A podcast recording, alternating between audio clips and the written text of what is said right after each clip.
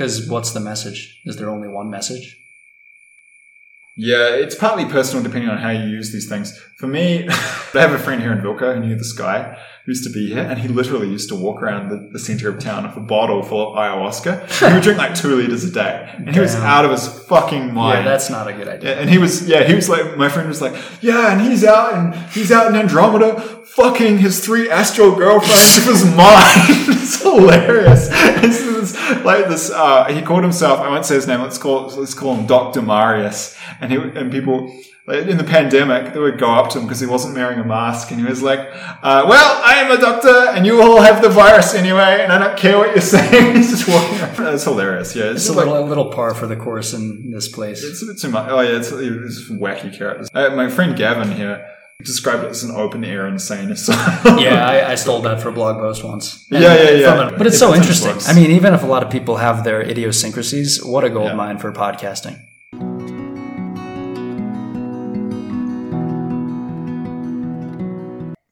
I don't know. Like it's um, it's become just yeah brutal and.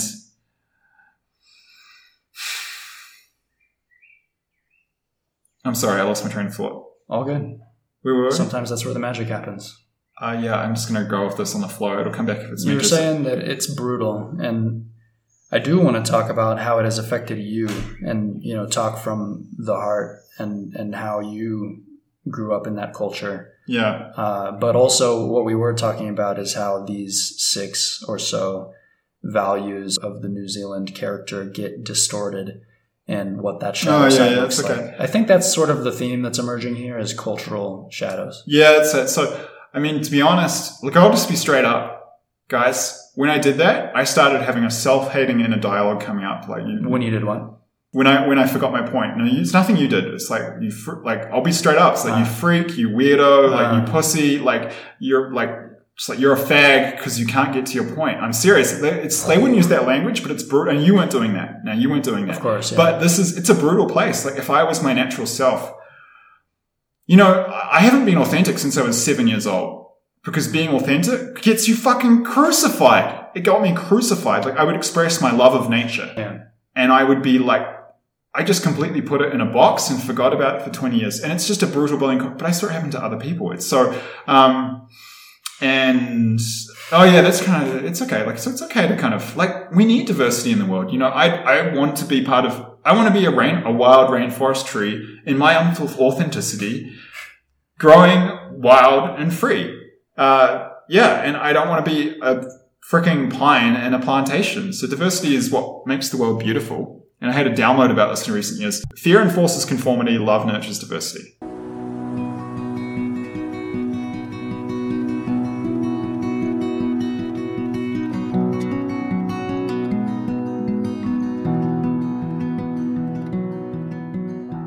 That was a beautiful background. Was that California? They look like Big Sur. Yeah, Big Sur. That's why I got the Mac, just for that picture.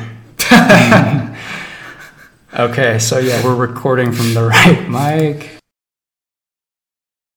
This is a big movement. Thank you for catalyzing this. Yeah, no worries. You're welcome. It's good, it's good for me too. So good to be here. And how do I pronounce your last name? Farinez?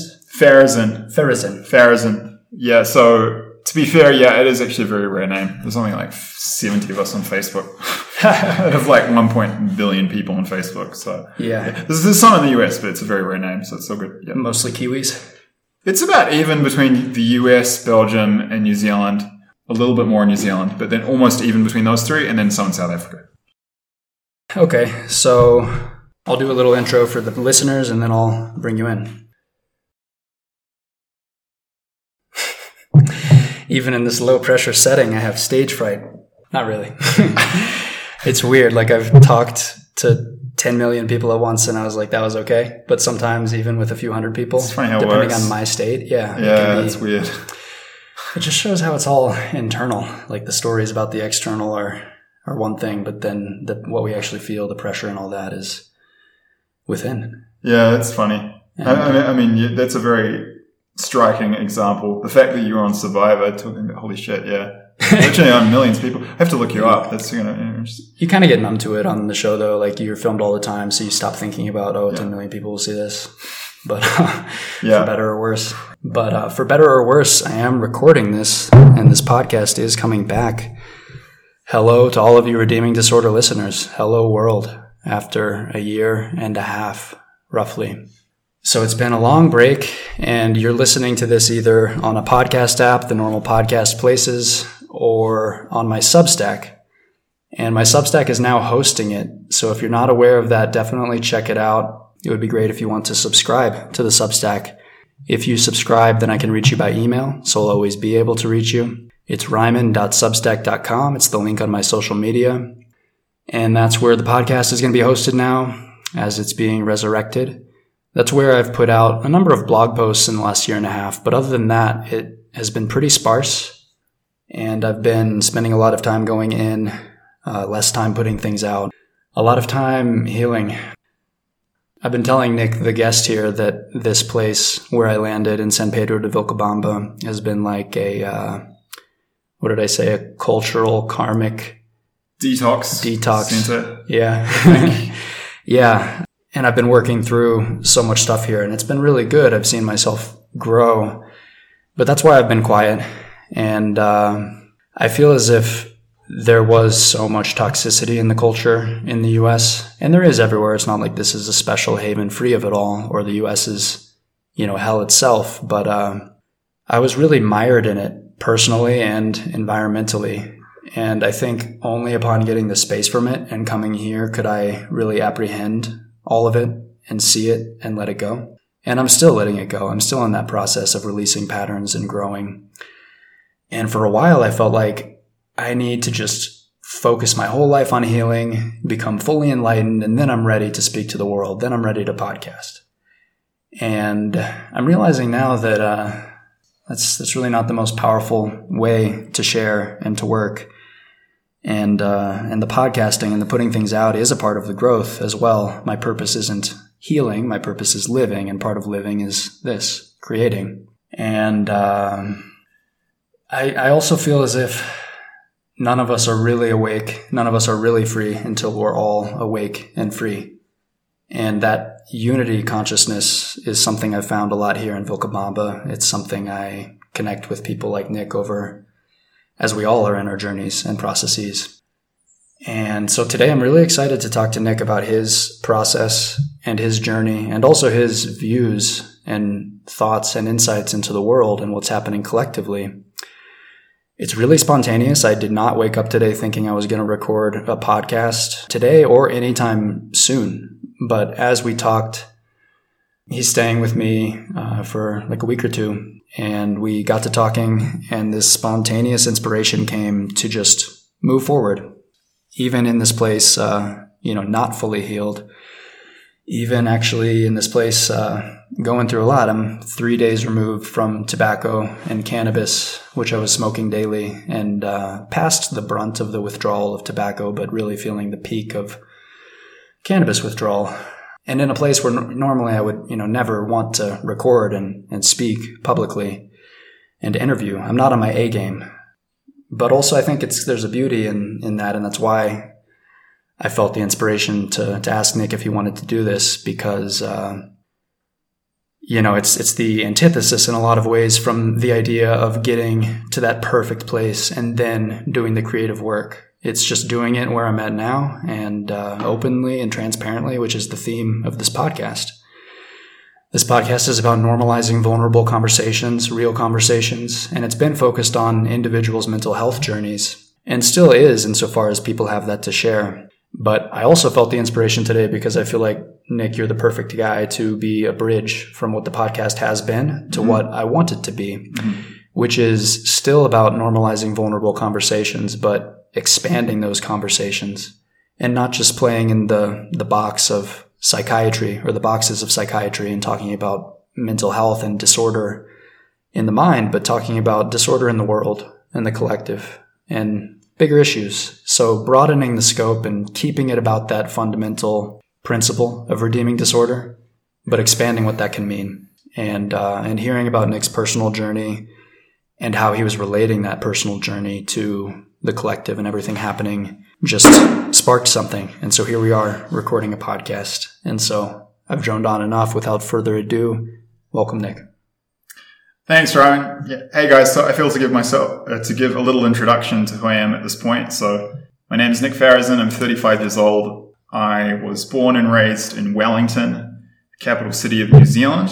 Uh, it's been an interesting journey for me since I had a major spiritual awakening 13 years ago in 2010. I was about 25 and, uh, yeah, many, many stories here, many intertwining threads. I have to make sure I don't get into too many because I'll be over, uh, there's a lot to say, mm-hmm. but uh, it's important to point out here that while I grew up in New Zealand and I was born a New Zealander, I suffer. I say that as a joke from something that I call stranded ET syndrome, was suffered past tense now. So, uh, maybe explain what that is a little later in the podcast. But basically, I was always out of place and I didn't really belong in New Zealand. And I've only discovered the reasons for that more recently. And I've, uh, New Zealand is my home uh, to an extent, but for, for reasons, yeah, as again, I can get into it. my true home is really in Europe. And so I'm on my way, making my way back to my real home. And yeah, stranded ET syndrome basically briefly is the idea that you grow up in a culture which is alien to your true home culture. And this causes many issues and enormous challenges, especially in a society as toxic as New Zealand. And New Zealand is spectacularly toxic. People don't seem to be aware of this. I had this conversation a hundred times on this trip and everyone says the same thing. Wow, I never would have thought that. I always hear New Zealand was great. And I say, no, no, it's good to visit. Just don't live there.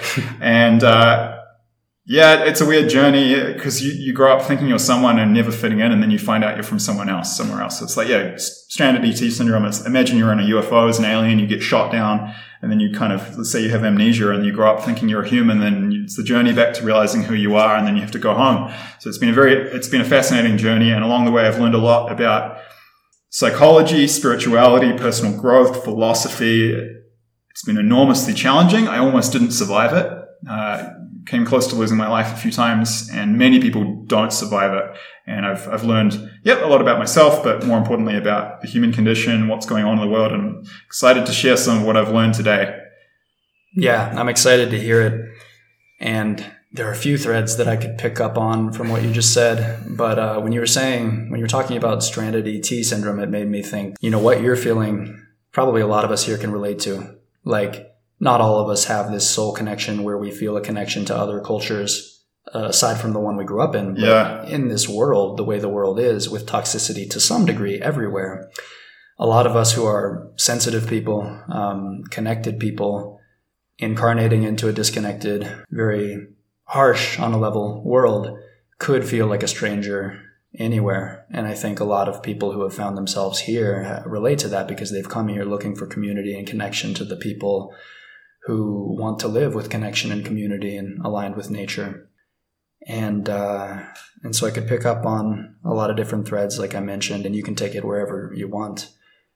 Mm. I have some ideas. I had a couple of downloads before we started about how to start out and the rough uh, plan I have for what I want to talk about. So, can I okay, yeah, actually go? Yeah, yeah. So, all right. So, first of all, I'd like to start out by outlining five key points. Mm, I think it's about actually seven seven key points which define, from my point of view, the New Zealand national character, the New Zealand national identity. So that's neutral. So there's a person, there are people in every country, but there's kind of, how to put it? There's a country, there's people in every country, but there's a country in every person. Countries are like people. This is a fascinating realization I've had. And I learned this through this journey. Like I, People say nationalities don't exist. They're a concept. Not true. This is fascinating. It's hardwired. It's like, so. Hmm. Well, I mean, hmm. everything's a story on some level, right? Uh huh. Like us being a human's a story on some level. Yeah, that's true. But I hear you. So yeah, I think it's a bit of both. I, I get, what I will say from my perspective. Yeah, that's true. You don't want to take it too far. I, but I have to say, I like, you know, I think there's a balance that I, and I will say, at the same time, I have discovered that there are certain things that are just hardwired. And this, I have some interesting stories about this, and um, I'll get into it later. I just want to give an introduction. So, so I would like to talk about yeah the New Zealand national character, which is it will be like five points. That's neutral, and then to define as as it were, as I said, there's every people from a certain country, they all kind of share certain characteristics if they're part of that group soul. And then, so that's, you know, this is neutral. It's just who they are. Reiman was talking before about toxicity in, in the world in different countries. So uh, what I've observed is that toxicity is global in a world where the heart chakra is mostly shut down. Some people will often talk about people being sensitive. I had a friend on the coast, really nice, beautiful Afro-Ecuadorian soul, looked me in the eye and said very warmly, you're not sensitive, you're human.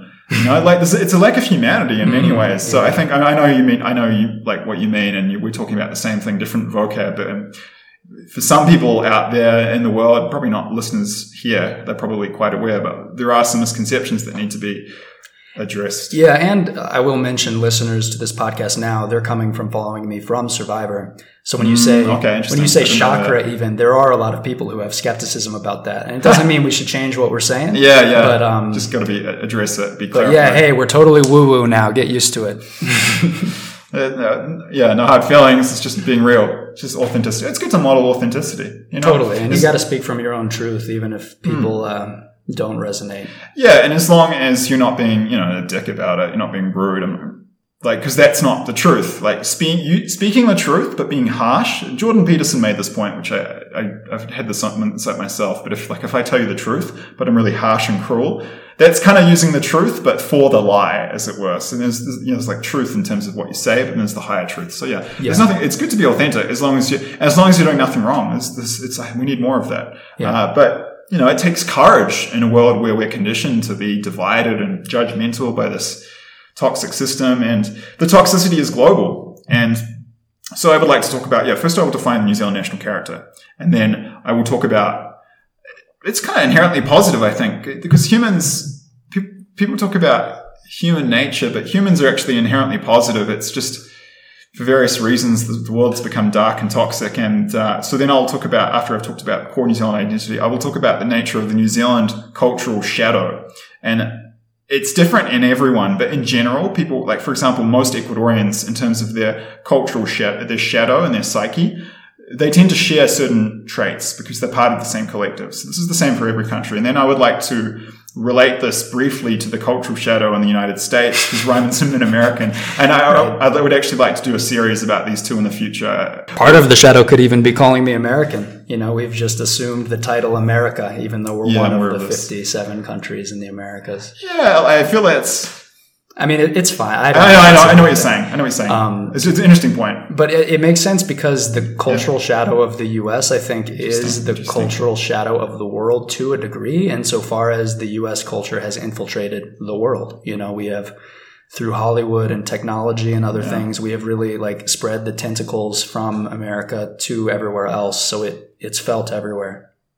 Yeah, US is the new Rome. It's the dominant cultural, economic, and military power. Well, that's now changing, which is, you know, it's another subject. But it's, it's yeah, it's interesting. So I, I, would like to talk about these issues at length in a series of podcasts in the future. Could even, I'm going to, I'm a writer, so I'll write about these things in the future. Who knows? There could be some books and this stuff. So uh, I would like to call the, the, series about the US American Shadow, which is a play on American Psycho, mm-hmm. which is ironic because a lot of the American Shadow is being about being totally, like being quite, mm, Okay, hear me out because I'm not pointing the finger at the US. Uh, how to put this gently? Because I'm not. Um, New Zealand and the US, this is why it's good for me to talk about both. They share a lot of elements of their cultural shadow.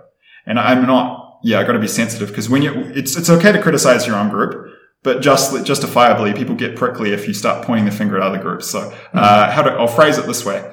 New Zealand, Well, we understand there's light and shadows everywhere. Just to okay. throw that in there. Okay, just to yeah. Don't worry about me. I mean, if you're thinking about the audience, fair game. But okay, uh, okay, good. Thanks. But I'm I'm not attached to that. okay, sweet. I, oh, I don't want to be too diplomatic, otherwise you never get to your point. But yeah, yeah, yeah. you don't want to be. Um, yeah. Anyway, so how do I put it? The yeah, New Zealand and the US share a lot of elements of their cultural shadow, and yeah, like Americans, like just being straight up, like Anglo-Saxon, the Anglo-Saxon world, which is composed of an order of population size from highest to lowest, it goes United States, UK, Canada, Australia, New Zealand. It's like th- oh, the numbers, I think it's like three, 340, 340 million, about 67 million, 37 million, 25 million, 5 million, 5.1 million New Zealand. Good memory. yeah, yeah, geography nerd. More or less, you can check that, see if I'm right. That's more or less it. It's, it's like 400, 450 million people. Well, they're part of a group of nations culturally referred to as the Anglosphere.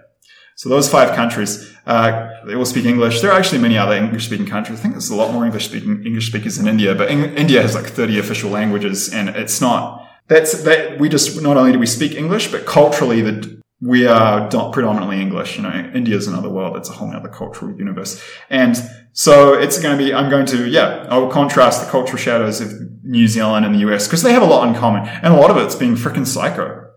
I'm just blown away by the, the, the psychosis at times of, of New Zealand. And that's something I really wanted to get into. And I'll, I'll focus on that because I'm a New Zealander and I don't, like, I'm, I'm sensitive. I don't want to point the finger at the US. What I, I, will take a more blunt, just to be clear, more blunt and direct approach to my criticism of New Zealand while balancing that with empathy and compassion. Because I'm part of that group, I can be more blunt. I will, I will point some, I will gently point out some of the cultural shadows in the US, but I'll do that a bit more sensitively and gently because it's not my group. I, I, can't be so blunt. I don't want to do that. But there are huge, yeah, there's a lot in common and a lot of it's being freaking psycho. Like, dude, like, I can't believe it. I see so many comments online. It just blows me away. It's, and th- this is good because we these conversations we need to normalize these conversations we need to talk about this, this stuff more. There's not enough awareness. Uh, a great download intuitively i had in last year last 12 months. I get a lot of these quote intuitive downloads. This comes when you open the higher chakras. When you really open the heart you start to get a lot more what some people call downloads just pieces of information wisdom insights they just pop into your head. And one of the ones i had related to this is awareness precedes transformation so as soon as the awareness comes, you know, there's transformation coming. So also, right. so the awareness is the, the shift in the internal reality, the, the you know, our inner worlds, uh, psychological and spiritual dimension. And then that will shortly be preceded by the reflection in the physical world. So the physical manifestation will follow. So in order to change these things, we need to, you know, create more awareness. We need to normalize these discussions and we need to talk about it a lot more because these are big right. issues. And that, coming just to conclude this introduction, I'll then give it back to you, Raman uh, it's good to point out that by understanding and raising awareness of the condition of the interconnections between the collective dysfunction and our personal dysfunction, which are really different levels of the same thing. You know, mm-hmm. the one contains the many, and the many contains the one. There's this idea of fractals where, you know, patterns at a microcosmic level are reflected at the macrocosmic level as above, so below. Yeah. And yeah, our, when we pick these patterns apart, draw awareness to them, we can help not only heal the world, heal ourselves, and really it's the same. It's the same thing. Mm-hmm. Yeah, um, I resonate with a lot of what you just said. The fractal nature of reality, how you can't extricate the individual from the collective, and vice versa. And I really want this to be about both so we can get back to uh, how New Zealand particularly affected you and, and your development and your challenges and your journey as we talk about the journey of the world, which it sounds like you have queued up and wanting to talk about. Um, mm-hmm. mm-hmm. yeah, good. and I also, maybe to give people a preview of some of what's coming, we are very unstructured. We haven't planned this, but I want to talk about dreams too. Nick is a big dreamer, as I am, but he has maybe specialized in that direction of connection to source a little more and has had a lot of dreams giving insight in his personal life and in the collective.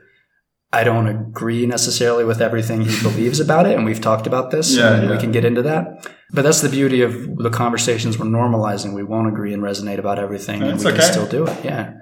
Uh, but I was resonating a lot with what you were saying about the collective and the individual, how they're tied together, and how awareness precedes transformation. Like awareness itself is the the first step of the transformation. Like just seeing something for what it is can change it automatically, uh, or at least catalyze automatically a process of change. Mm-hmm. And it sounds like we've both gone through something like that in our spiritual growth, and we both have things to say about the spiritual growth and situation of the world. So do you want to go into the the cultures now and the collectives? Yeah, just crack into it. So there was a point I was making before, and then but I, I kind of trailed off because I wanted to wrap up with the introduction, which I've done, and I will pick up here because it's a good place to start off to you know get into the the body of what I want to talk about and what you know start off going through the points that I said I, I would in the introduction. So the thing I was laughing about before, uh, just going with the flow, just went in a different direction, but I'll come back to that now. Mm-hmm. So I was recently online and I was looking at some videos.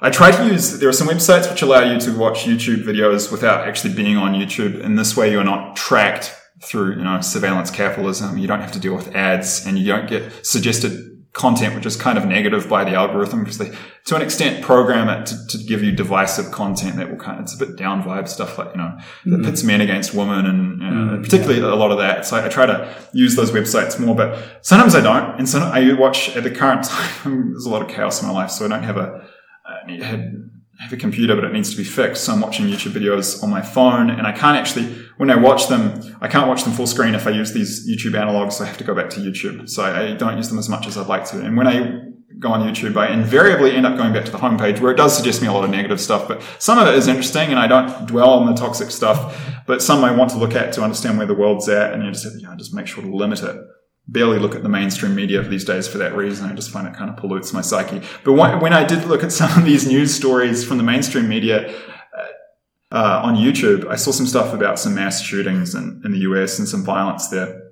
And the media, you know, they, they disproportionately focus on those things to bring down the, the level of collective consciousness to kind of make people think that things are really hopeless to, to create a more fear-based reality, which makes people more susceptible to control. And so that's, like, I'm aware of this. This is why I avoid it, but Do, do you, let me just interject briefly because I'm curious. Do you believe the Yeah. media is doing that intentionally to control, or do you believe it's the profit motive harping Yeah. upon what happens to be effective, which is people reacting in fear? That's a really good question.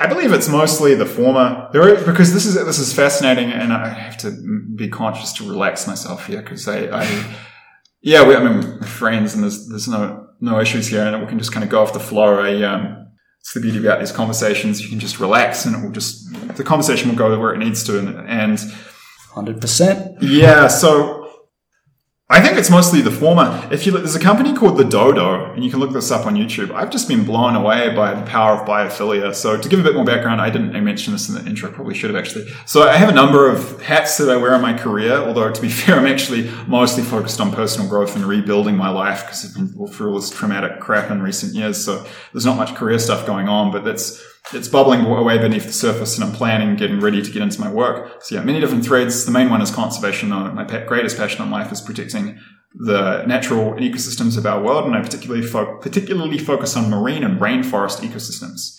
And yeah, I'm also a writer. I do a bit of photography. I'm getting into inventing, and that's inventing is going to be very important for me in the future, and a few other things, but mainly conservation and all those other things too, which are passions of mine. Uh, means to the end of supporting my goal of protecting the you know wild ecosystems of the world. I just love wilderness, so I, I know a lot about.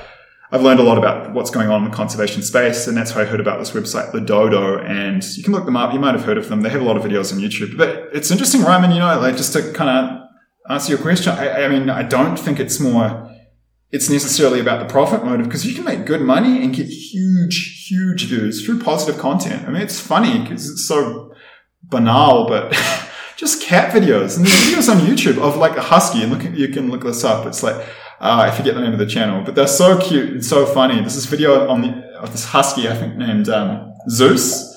We can maybe put you can- maybe you can put links in the description. yeah. And you- they're, they're so funny, and it's such a sweet, cute dog. It's like uh, stubborn husky doesn't want to get out of bathtub or something, and it's literally just a husky going ooh oh, and like come on, blah blah blah. This woman to get and like and this husky protesting and, and making it having it breast- basically throwing a huge tantrum, but it's hilarious. These videos have like 15 million views.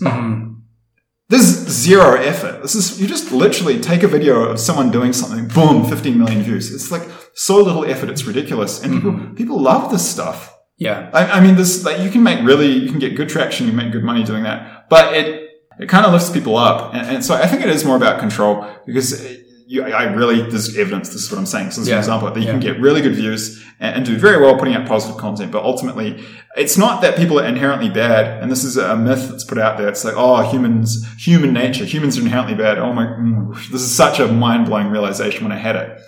Hum- humans are inherently good. This, I learned about this from a, a source I might talk about a bit later, or maybe in another podcast. I won't go into it now. In recent years, hum- most people have a good moral compass. Some people just lack the courage to, to act on it.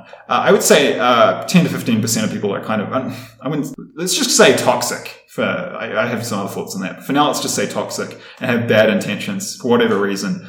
But that's not most people. But because these people for whatever reason, control at least 50%. I would say a lot more of the, the social and economic systems of our world. They project that onto us. They say, you're all bad, but it's, it's projection. And they would, in many cases, rather sacrifice, they would sacrifice profit for control. So I think that's what's happening a lot. And yeah, I think they put fear out and they create a perception of humanity that's really depressing to uh, make people depressed and, you know, afraid and, and disempowered so that they're easier to control. And I mean, these systems are all over the world. The, the toxicity is global, but it is better in some places and worse than in others. And New Zealand is the worst of, the, of the Anglosphere world. New Zealand is, oh my god, I have, look, I don't, now I will just clarify, I probably don't have, well, I'm not meaning to blaspheme. I would actually, I'm, I'm, I'm a Christian, a Gnostic Christian, but for me, when I say, oh my god, it's just like, it's just semantics. I, get, oh, I didn't know you were a Christian. I can that's that's a tricky one because I'm I consider myself a Christian in the Gnostic sense, and it's mm. like I.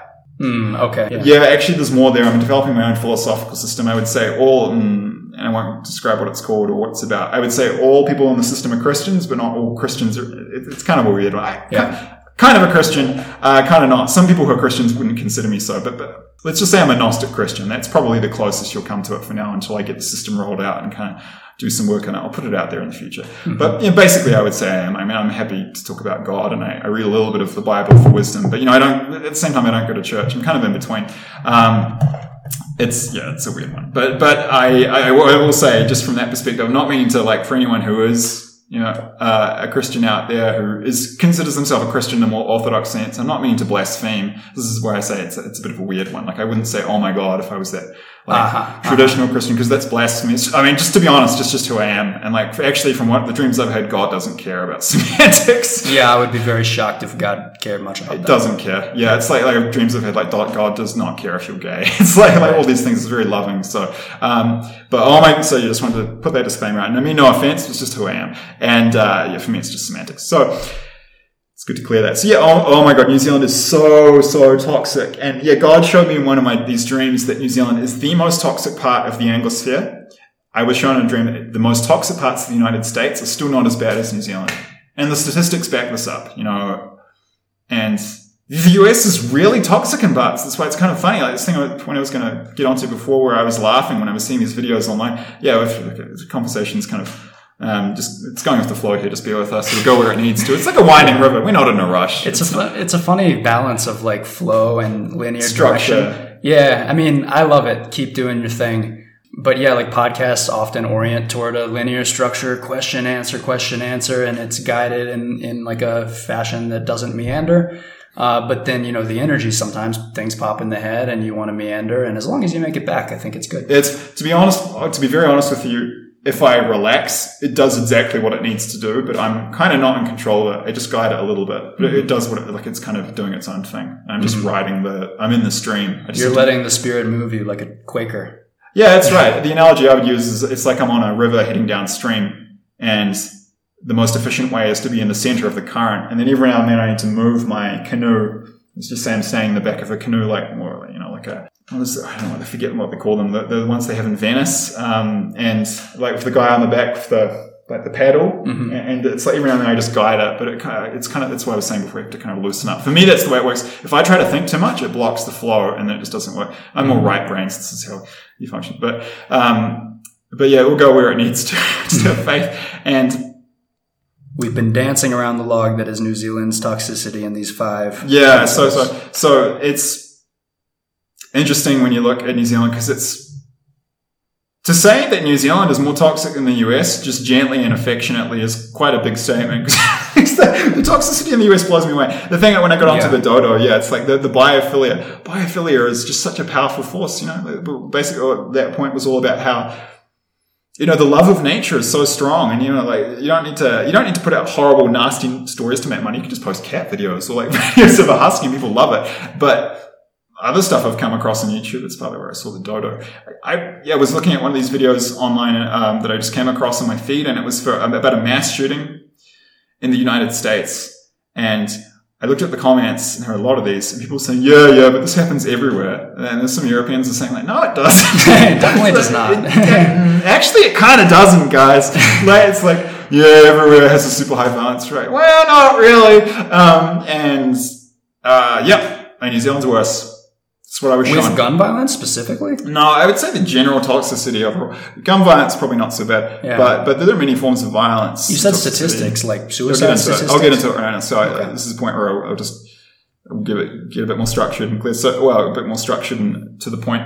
So New Zealand has the highest rate of youth suicide of any developed country. They have the highest rate of domestic violence of any developed country. They have had the fastest increase in, in social inequality of any developed country in the past 10 years, faster than the United States. They have one of the highest rates of bullying in the world. Uh, I think they have the highest rate of workplace bullying in the world, and they're number two for bullying in schools. Ah. It's something like 70%, 70% of New Zealand children are either bullied or bullying in a given week. yeah. Now, it's important to point out that the statistics around this are gamed and manipulated, so the real numbers are much higher. Before I left, I talked to someone who'd spoken to a police officer, and they admitted that behind closed doors, that the real numbers for suicide are more than 200% higher than the stats that the government puts out. And the manipulation of these- figures is horrendous, and they're manipulating the fact the stats on homicide too. Mm-hmm. So, yeah, no, so it's just brutal. And, and, and oh, okay, why is this? So now I'll, I'll get into the, yeah, the identity and then I'll talk about the shadow. All right. So I think it's, it's helpful, as I talked about in the introduction, to understand and outline the nature of the New Zealand national character because the cultural shadow of the countries of the world is to a large extent a natural, mm, what's an unnatural distortion of who they really are. And I'll explain in a minute. So I'll give the, the points and then I'll get into the shadow. So the framework of values is a useful lens through which to understand the national psyche of a given country. So if I just list, for some example, the top five, top five is a good way of doing it, although I might go to seven in this case. The top five values of any country gives you a good sense of who they are. For, I'm not sure if you, we'll see if you agree. I, I think for the US, it's probably freedom is number one. Would you Yep. agree with that? Yep. Freedom number one. Yeah. So with what is it with New Zealand? So well, New Zealand, I would say number one is relaxed, laid back, down to earth. So this is seen uh, easygoing, easygoing, relaxed, laid back, down to earth. Yeah. And yeah. that's a good thing, you know. Like keep us very Yeah. chill, like usually, and like like easygoing. Don't it's like don't make no dramas. That's actually a phrase that's in the New Zealand lexicon. Like no dramas or no like no worries. Uh-huh. And Uh, so yeah, it's yeah. reflect. So the values are reflected in the language, and it's like you know, and that's a good thing. It's nice to be around people who aren't and like who are more chill, go off the flow. But you can take it too far, and we'll get to that in, in the shadow in a second. Number two is so I would describe this as mm, equitable and egalitarian. I'll give a little background to this one. So New Zealand is actually, it's an independent country, but actually not really. Like Canada and Australia, it is actually still part of the UK. That's a dirty little secret. They have a degree of independence, but actually they are fundamentally still part of the UK. And this is even reflected on our flags. If you look on the top left, there is a Union Jack and our head of state is the Queen. It's about to, well, it's the King now when he's about, King Charles is about to be crowned. And if you really dig into it, they're still controlled from the UK. They're kind, they're not real, truly independent countries, and that's uh, and this is even reflected if you look in like most. There's like thirty percent of New Zealand land is crown land. In Canada, it's like eighty percent. It's owned by the UK, so they're not. Uh, Canada, Australia, and New Zealand are really still part of the UK. It's only the US is quite different. Even the liberal parts of the US are actually more like those others. It's the core heartland. It's the South and the the Midwest of the US that is really different. But it's interesting because the equitable and egalitarian thing comes from the fact that New Zealand, yeah, yeah, I mean, we're not completely independent, but you know, we have a degree of independence and the UK is a very classist society and there was a desire by many of the immigrants, not, that's with an E, not an I, people who left the UK and settled in New Zealand. Uh, New Zealand, we call them New Zealand Europeans. There was a desire of, by many of those people who settled New Zealand as a country in the 19th century to get away from the rigid and limiting class system of the UK. This is similar to the US. This is why a lot of people wanted to go to the US. It was about freedom. So that's a kind of, I think, where that evolved from. People didn't want to have this, you know, this really like snobby classes thing that they have in the UK. So they talk about the fair go and like giving people a fair go in New Zealand. And so, yeah, egalitarian. We don't like the ideal in New Zealand is that we're all Kiwis and we see it as flat. No one's above another, any other person. It kind of has its roots in Christian values too. It's the idea that we're all mm. equal under God. Mm. And then the other part, the equitable thing is it's like equity. It's like everyone has a fair go. Everyone should have equal opportunities. And we have a show in New Zealand called Fair Go, which is about that. And we don't, we don't, we don't like, we're supposed to be, you know, forgiving, give people a second chance, let them have opportunities. Okay. Third point is, uh, Kiwi ingenuity. You probably haven't heard of this if you're not from New Zealand, but it's well known in New Zealand. New Zealand, New Zealand is a highly innovative. I'll give you the, the little background around the cultural root of this too. So because New Zealand is so isolated from the main population centers of the world, to give you a bit of background, New Zealand is the antipode of Spain. So that antipodia means like on the opposite side of the planet. So if you like, if you get a map which overlays them, like there are a lot of cities in New Zealand that would be, I think, like, yeah, in the middle of Spain. So it's, it's on the opposite side of the world from Europe. And there's islands off the south coast of New Zealand that are almost exactly on the opposite side of the world from England. So it's a long way away from anything. So it's different now that we are, in the modern age with, you know, airplanes, even now, a lot of people still say it's very isolated of planes. So you can imagine what it was like in the 19th century. It took like a month to get there. So what did this mean? Well, it had a number of impacts. One of them was that New Zealand was often isolated from markets of the same cultural group which dominates there, which is, you know, it's, it's, a Western country. There's 15% indigenous. Uh, the cultural isolation contributes to the toxicity. I'll get into that a bit later. And yeah, so often they couldn't, people just couldn't get stuff that they needed that was readily and cheaply available in England and Europe because we were so far away. It cost so much to import. It took forever to get there. So people would improvise and they would create stuff that they needed out of things that didn't really suit the application. And this has been termed the quote, number eight wire mentality because people would make things out of a certain kind of wire that was used in farming number eight wire, and they would just sort of improvise because they didn't have the stuff they needed. So ingrained in New Zealand's cultural DNA is innovation and this kind of a natural sense of inventiveness. There's a thing called, I think, the World Innovation Index, which ranks countries on the number of number of patents and like how many inventions are created per capita. New Zealand's pretty high up there. Mm-hmm. So is the US. This is one of their shared values. Number and four, New Zealand's also yep. small. So if it's, small, if it's, it's if it's up there, then comparatively proportional to its size, that's pretty big. I was talking about per capita, but actually, but even oh. not talking about per capita, actually, you're right. Mm.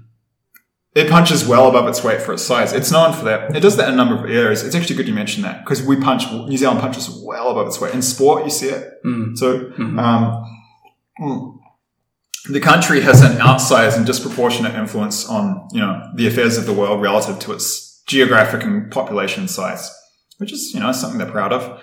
Um, and that there should be. It's a, it's a more masculine culture. So pride, pride is an important thing to talk about. Like, I'm proud, I'm proud of you. Even the women say that. It, look, that's something we share. The US is a very masculine culture. Yeah, maybe it's, the most.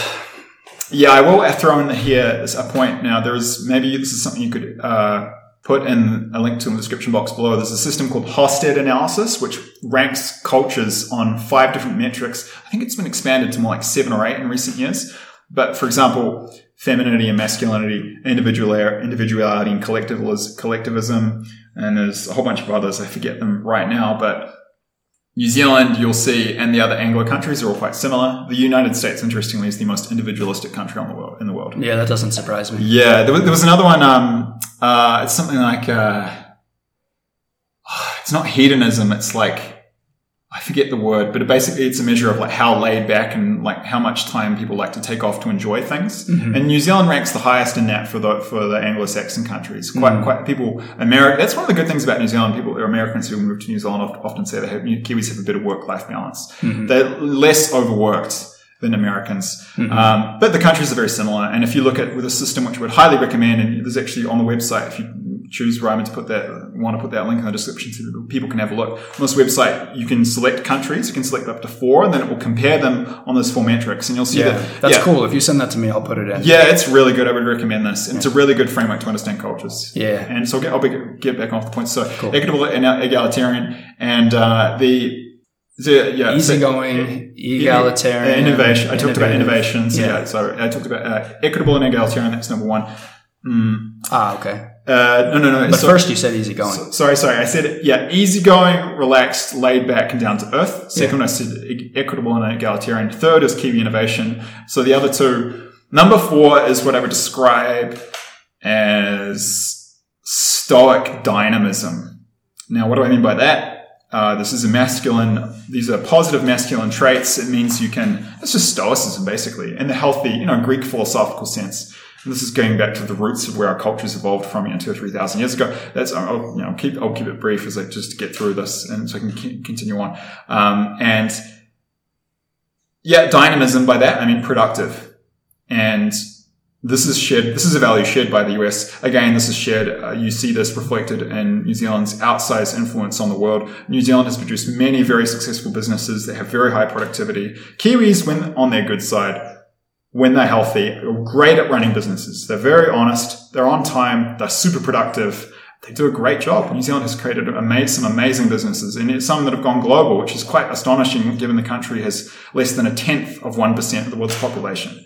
yeah, like, yeah, it's like the size of Oregon, but, yeah. or Ecuador. And we've got 5.1 million people. There's like, I think there's almost, I think it might be 8 million now. So, you know, one tenth of 1% is still 8 million. So it's not even, a t- it's not even a tenth of 1% of the world's population. New Zealand has an outsized influence on world affairs in many areas. And yeah, stoic dynamism is one of the reasons you see that in business. And this, this is a shared value with the United States.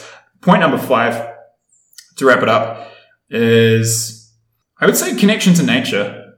So New Zealand is famous for the natural beauty of its landscapes. And let me tell you, it's that's a stereotype, but it's well deserved. I've traveled to about nine different countries so far. That's more than a lot of people, but for me, it's not much. I still want to travel to a lot more. haven't seen a country as beautiful as New Zealand. I do suspect by the time I've reached 30 on my list that I'll still say that New Zealand is the most beautiful overall. And it's oh, it's like it's just heavenly beautiful. In yeah. addition, hmm? I mean, there's been big movie productions filmed right. like Lord of the Rings, right? Yeah, Lord of the Rings gave New Zealand a lot of publicity in this area. It's not just that we have uh, such natural beauty; it's that there's not it's not very crowded. So New Zealand is bigger than England. It's about I think it's a bit bigger than the UK, but the UK and it's you know very similar culturally. But the UK is 67 million people. Mm-hmm. Yeah, New Zealand is geographically the same size as Ecuador. Even Ecuador has 18 million. We've only got 5.1 million people. South Island is I think the size of Greece, and only got a million people.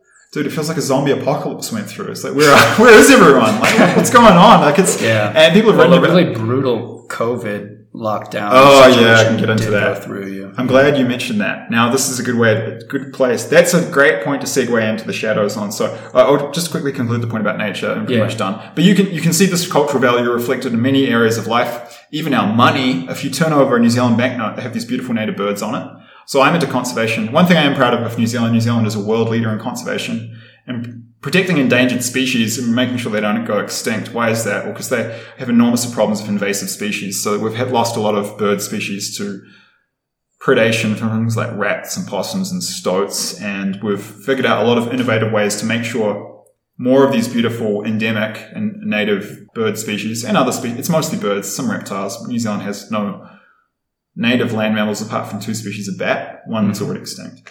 Um, to, to, stop more of these species going extinct, we're now exporting a lot of these technologies and techniques to other island nations around the world, particularly in the Pacific.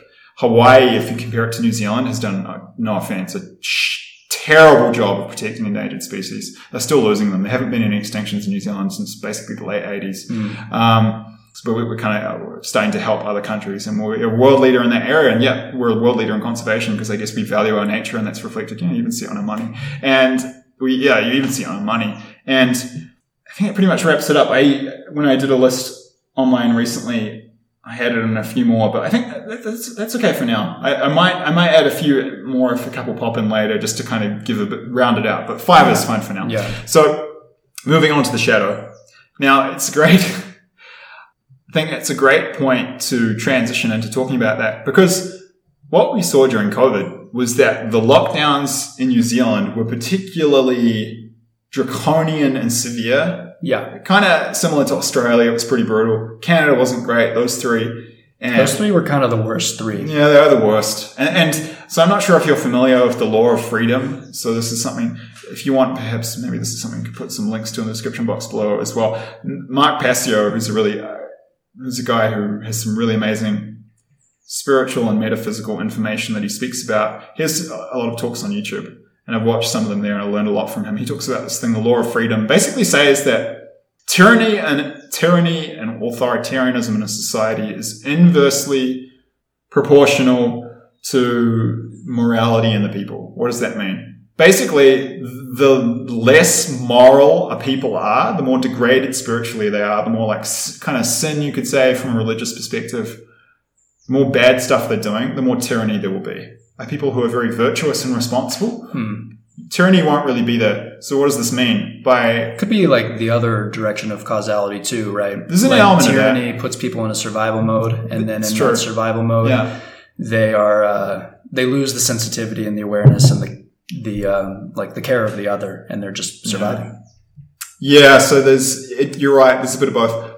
Uh, that's a really good point. This is something I've thought about a lot. So just to give an example of a piece of wisdom which reflects what you're saying, there's a quote I like which is about urban design, which is first we shape our cities, then our cities shape us. Mm, yeah, It's true that both happen. You have to get the order right because otherwise it's, it becomes a victim thing and you lose your power. It's like, because it's true, like once we create the con- collective consciousness creates the systems, social and economic structures that then feed back into the lect- collective consciousness. But we do ourselves through our own thoughts, feelings, and who we are create the systems, and then they impact us. And if it wasn't that way, we could never change. Mm. But the individual has the change power to change the systems through their, you know, contributions. They have the power to leave the country, even if those systems become very harsh and brutal, which is what's happened in New Zealand. So yeah, it's both, but you have to get the order right because we still have, we're still powerful. We still have power.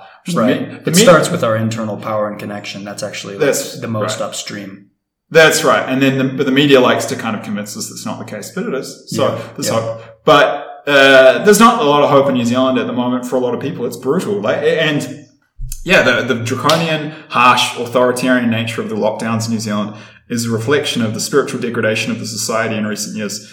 Uh, coming back to those statistics earlier, like it's just, I don't even know really where to start. I have to be. Are you okay? No, it's fine. I was going to ask. It's all. It's all going well. Uh, Yeah, yeah, it's it's good. Um, I think like there is a balance of you know, flow and structure. yeah, and so I, I, like we've you know we've taken almost an hour to talk about the first thing. I know. Which, I mean, there's been good stuff all throughout, so it's not bad. But it's uh, you know maybe like I, I guess I was a little sensitive around that because I've had issues with that in the past. Just, um, I can do, I can do organized, structured, and focused. Just being real. I know because I'm not at uni. I'm just out of practice, and like it's been. I'm out of practice too. This is the perfect podcast. yeah. So, so I think I too. I so we're both learning. Yeah. So my attention span has been hammered in recent years, so I can't even listen to something that long. I'm rebuilding it. I will be able to again. I mean, I don't even, can't even read books anymore because it's just stuff I've been through, like whatever. Like, but I'm. Re- But there's good rebuilding it. stuff here. So if you are dealing with that with the tension span, hang in there.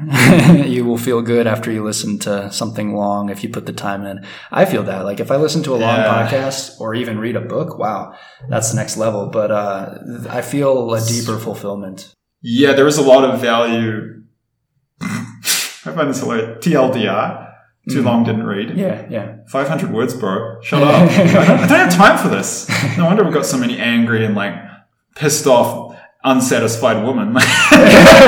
sorry, sorry, honey. Two, two minutes. Are you, are you kidding? I don't have that much time. Like, like, yeah, I'm sure you're going to satisfy your woman ah, you know, yeah. in 90 seconds. I'm just kidding. But it's kind of true. We all have that impulse of like, get to the point. But as a podcaster, it's a great exercise. And no, you know, the point is exactly what's coming up for you. I'm listening. Yeah, Alan Watts talks about it. It's like the point of playing a musical instrument. This is a good analogy for the flow state. It's the best musicians. You know, it's if life was all about getting to the point, then songs would be like five seconds long. Yeah. it's it's about you know being in the moment and letting that flow come through. So it's just good to let that go, let go in situations like this, and then people's natural character will just come out. Being European, probably have a tendency to go into a bit more depth in things and, and a bit more flow uh, in these situations. I think that's part of it because I'm bicultural and part Spanish, mostly Spanish, part Kiwi. But just being real, a lot of it is also that our societies have been dumbed down. So what I want, the point I want to make, I have to be mindful of this because sometimes I self-censor because I think I have to mold myself to a certain hmm. format. And the analogy I would use Yeah. is it's like these trees out in the garden. I sometimes feel through pressure to like, it's like I self-censor and change who I am and I start pruning myself instead of growing wild and wild and free in my auth- authenticity. yeah. Yeah, I want to do a poem about that. Head insight of inspiration for a good poem talking about authenticity using that analogy. And yeah, to be fair, I mean, you can go too far and uh, verbose, but uh, in general, what I mean is that attention is good and depth is good. This is what, you know, gives meaning to life. Like, yeah, if all songs were 10 seconds long, what good would that be? But a large part of this toxicity that's happened globally, that's been promoted globally is reducing people's attention spans and, making, which creates a kind of a shallower world of less depth and beauty. Yeah. And what we see in the Anglo-Saxon world, this is part of the shadow which we see in New Zealand, not only in New Zealand, but also in the US, you can see it strongly. We end up internalizing capitalism and it shows up everywhere. It's like, sorry, I don't have time to listen to your problems. It's like, I need to make money. yeah, yeah. It's resonating. That's why I saw. Yeah, I, I know. I understand. So, uh, yeah, it's an issue in New Zealand, and, and It's, so it's a yeah. world of shallowness where people can't be bothered to care, to be connected to their heart, to listen to people who need to be heard, which is tragic. And the more I've healed from it, the more I've seen the tragedy of it. And I'm still healing from it. It's still in me. You know, we were in the matrix or parts of the matrix, but the matrix is in us too. Ooh, I like that, Steve. It's, I stole it. I stole it. Oh, wow, wow, But, uh, it's good. It is, and it's true, and uh, and I think we all have been affected by this energy you're talking about, this worldwide toxicity of Yeah, narcissism, of uh, of survival mode and self centeredness, and just to the pointness that doesn't leave any room for exploration and being wild and free, like you're saying. And I think it's tied in with masculine and feminine as well, because when guys are talking, it's to the point. The purpose of talking is to make a point and to figure something out. it's a- it's Um, action based. Yeah, and, and, and this is just stereotyping and gross generalizations, but often women are talking to talk, to enjoy the exchange and, and the process, Exactly. the flow. Um, I think of the flow as more feminine and the structure as more masculine. Oh, I like that. That's we, true. we do need That's both, true. but we we've been both. but we've been lost in structure Mm. in this uh, this culture that has expanded around the world to the point that, as you point out, we've forgotten our hearts, and it's heartbreaking.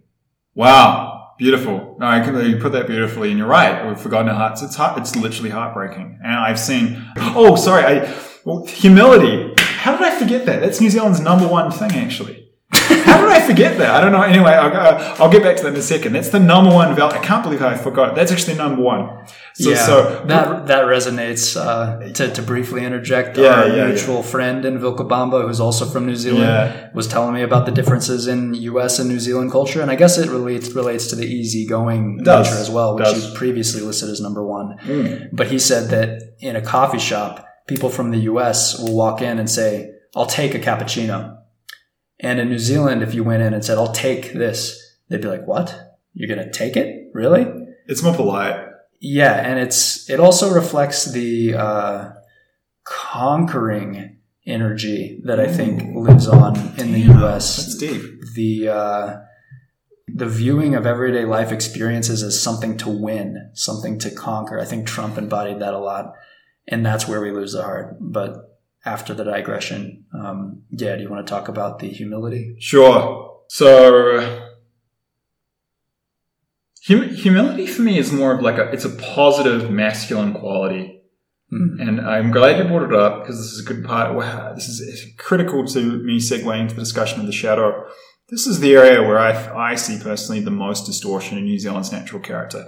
And so, yeah, New Zealand has very much lost touch with its hearts. You were talking about Kim, right?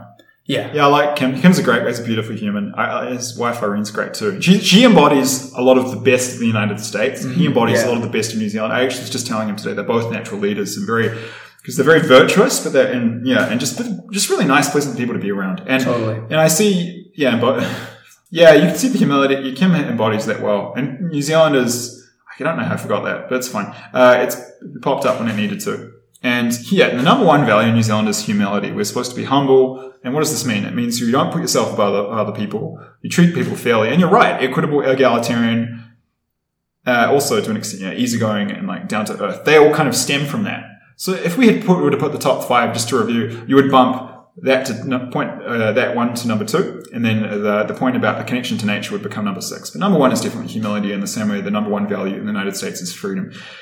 And yeah, Kiwis naturally, like, they're not, you're not supposed to, positive, okay, I'll talk about the positive expressions. We don't see, put ourselves above others. We don't like to show off too much. It comes partly from that classist thing too. It's like, we don't want a classist society. We want people to be equal. So that means it was originally connected to the Christian thing too. It's like, yeah, we're all equal under God. So you humble yourself and then God will help you as opposed to being, thinking you're God and being an arrogant asshole because, you know, you're not. And, and but that's what's happened in New Zealand. Like most, this I've never. I'm not sure I've seen a country of as, as I'm not sure I've been in a country with as much arrogance as New Zealand has. Really? right. That's really They're surprising. so. I won't swear. They're so. I'll say. I won't say that. oh, They are so freaking arrogant. just to not to swear. You, you can swear. Okay, that's Up cool. Just you. go. I, I, Yeah.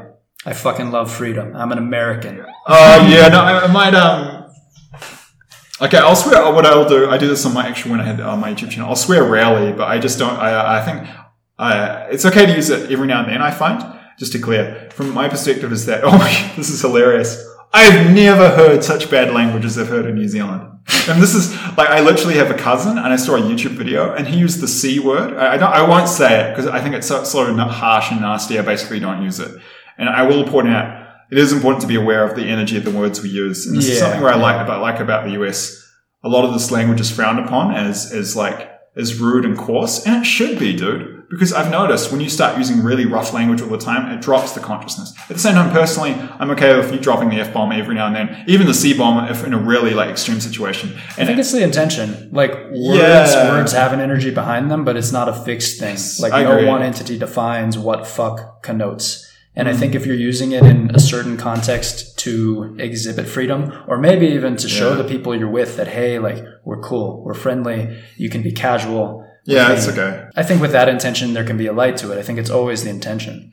Yeah, I agree. I think what I've observed, you see this with sexuality too. Like, there's all kinds of stuff people can do in sexuality. But if you keep your consciousness high, it's like it's never going to become a destructive, like nasty thing. So I think it, it'll always be like a, a healthy, loving experience. So I think there's a place if you're in that kind of healthier, loving energy. There's a place to use those words in a funny way, Yeah. occasionally for emphasis, and and also occasionally when necessary to like tell people, you know, to put up a boundary. a good example maybe this is like you could put in the description box below. Uh, Yeah. So there's a this girl Galatea. She's English. She's from Yorkshire. Who runs a channel called The Authentic Observer, which they, she discusses a lot of these kind of issues and talks about Mm-hmm. masculine, feminine energy a lot. And she's she has an accent which is described as uh, what they call it RP. I think it's received pronunciation. It's also often known as the Queen's English. It's very posh. Mm. She has that accent, but she can also switch between a more kind of like working class, a northern accent. She she Yeah, moves Mm. like Russell Brand style. yeah, similar. But she's, but like, I told, I told her this in comments and people liked it because they agreed. She, she has the X Factor, very classy girl and like, uh, yeah, really great. I really like Galatea's work. Highly recommend her actually. But she's, and she's funny. I, she's one of the funniest women I've ever seen. And she doesn't even realize that she's hilarious. And, but she'll like use, she'll see, it's so funny just to hear this. I, I find it very attractive. So I actually told her that in comments. I said, I have a, I told her I have a, uh, platonic, low key platonic fanboy crush on her. but yeah, cute redhead. So this is like cute, highly sophisticated, classy English woman. She's like, she's young. She's like 26. Like, say, using the C word, C-U-N-T, and saying fuck, and it's just hilarious. And like, like making sexual jokes, saying this stuff and this kind of, uh, um, so I think that's an example of using it in a healthy way. In general though, I think, yeah, like for me, if you're using it, I agree with you. It's about the intention. But if you're using it all the time, I find like the intention is bad because the consciousness is bad. I literally had a see New Zealanders use the C word three times in two sentences. Jeez. Like, yeah, like, can you like can you pass me a fork? Can you pass me one of those C U N T's, bro? it's like like I, it's laughable how degraded the language is, and that's a reflection of the degraded consciousness. And I will uh, I'll give some Yeah, other. it sounds like idiocracy. It, yeah, it, it totally is. It's so dumbed down, and it, they there are inversions you see there too. So we we can see the cultural shadows of many countries reflected in their language. I had a friend on, on the coast. Uh, this is hilarious, actually. I sent him some blunt prophetic dream messages, and he blocked me. He's more atheist. He's like, "Okay, I'm out." He's a really nice guy. So I Yeah. get it, guys. Like, but Josh I had to warn you. Anyway, that's not a talk. Let but, me uh, let me adjust the gain here. It Yeah. looks like you're clipping out. Oh, yeah, it was funny, but uh, he made this point. It's like you're crushing it, bro. You're killing it. They said in the US. He's like, stop.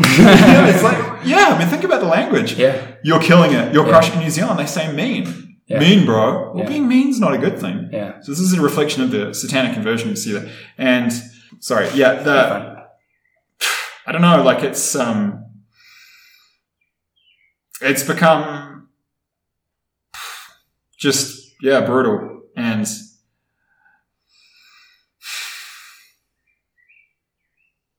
I'm sorry, I lost my train of thought. All good.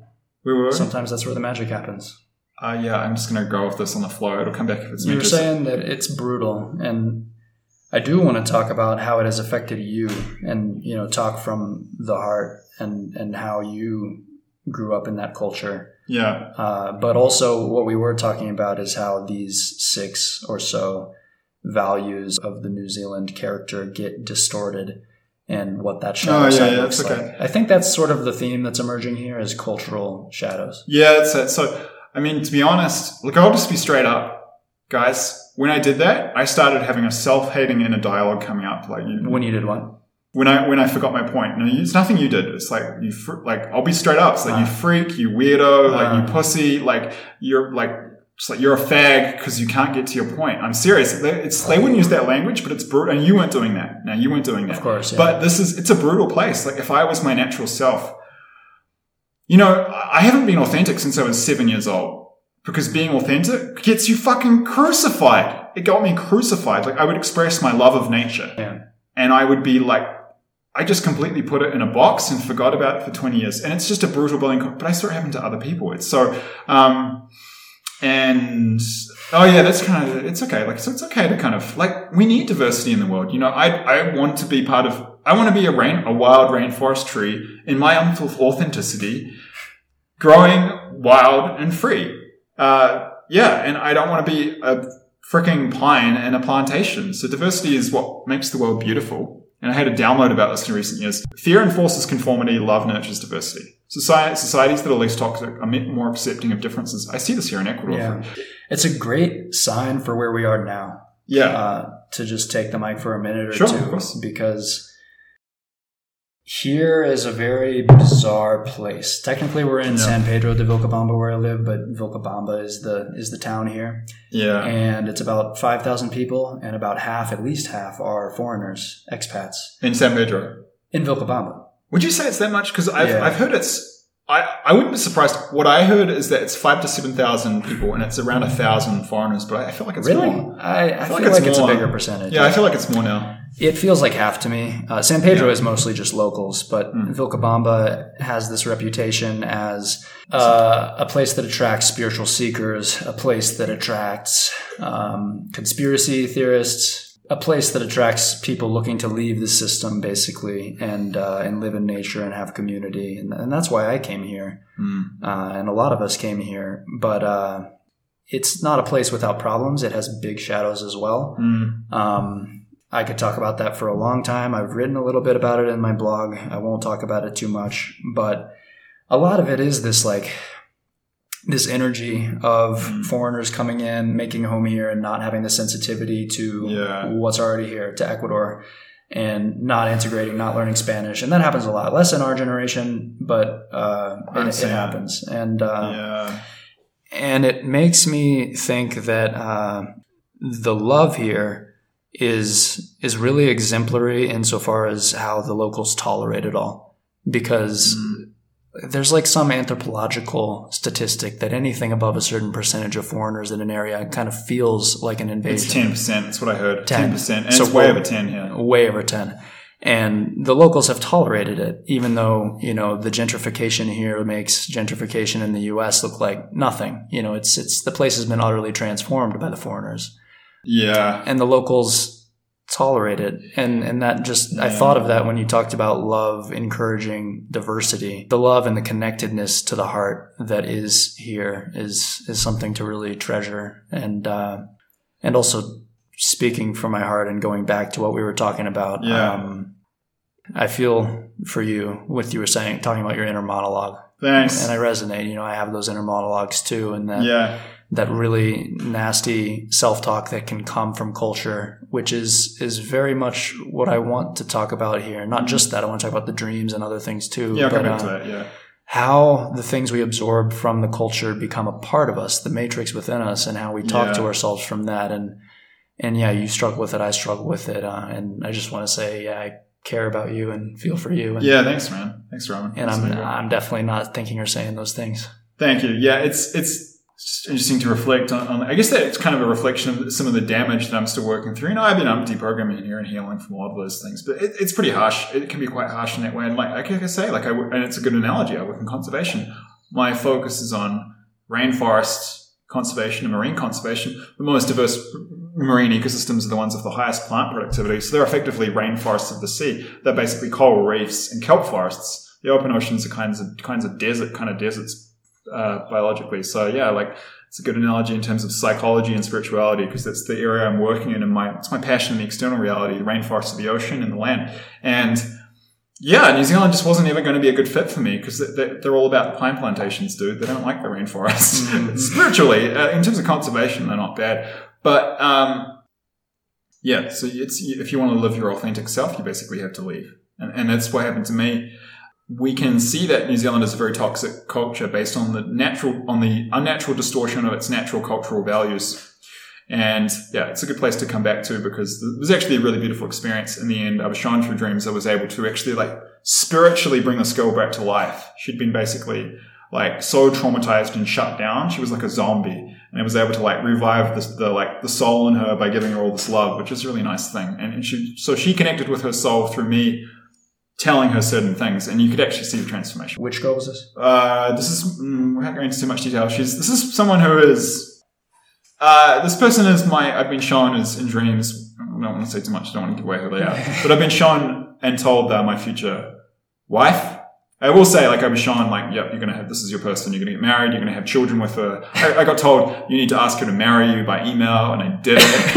and she was like, oh, you've gone way too far. She was like, no, I'm in love with you. If you don't want me, tell me and I'll move on. She was like, yeah. holy shit. Okay. I feel the same way. I way. mean, I mean, you, you can't sit back and see this as wild, you know, it's for, insane. For you to have a dream I think it's hilarious. telling you who your wife is. I think it's hilarious. I think it's funny. It's, it's nuts, but, it, but yeah. it's real. It's just bizarre. Like I had, a, I've had like literally a hundred dreams about it. Yeah. And, um, about her. Yeah. And it's more than that. I mean, I'm really interested to see where it goes because I'm not saying I know you're wrong. I'm saying I don't know. I we've talked and fine. I, I have yeah. no problem. I, would be skeptical.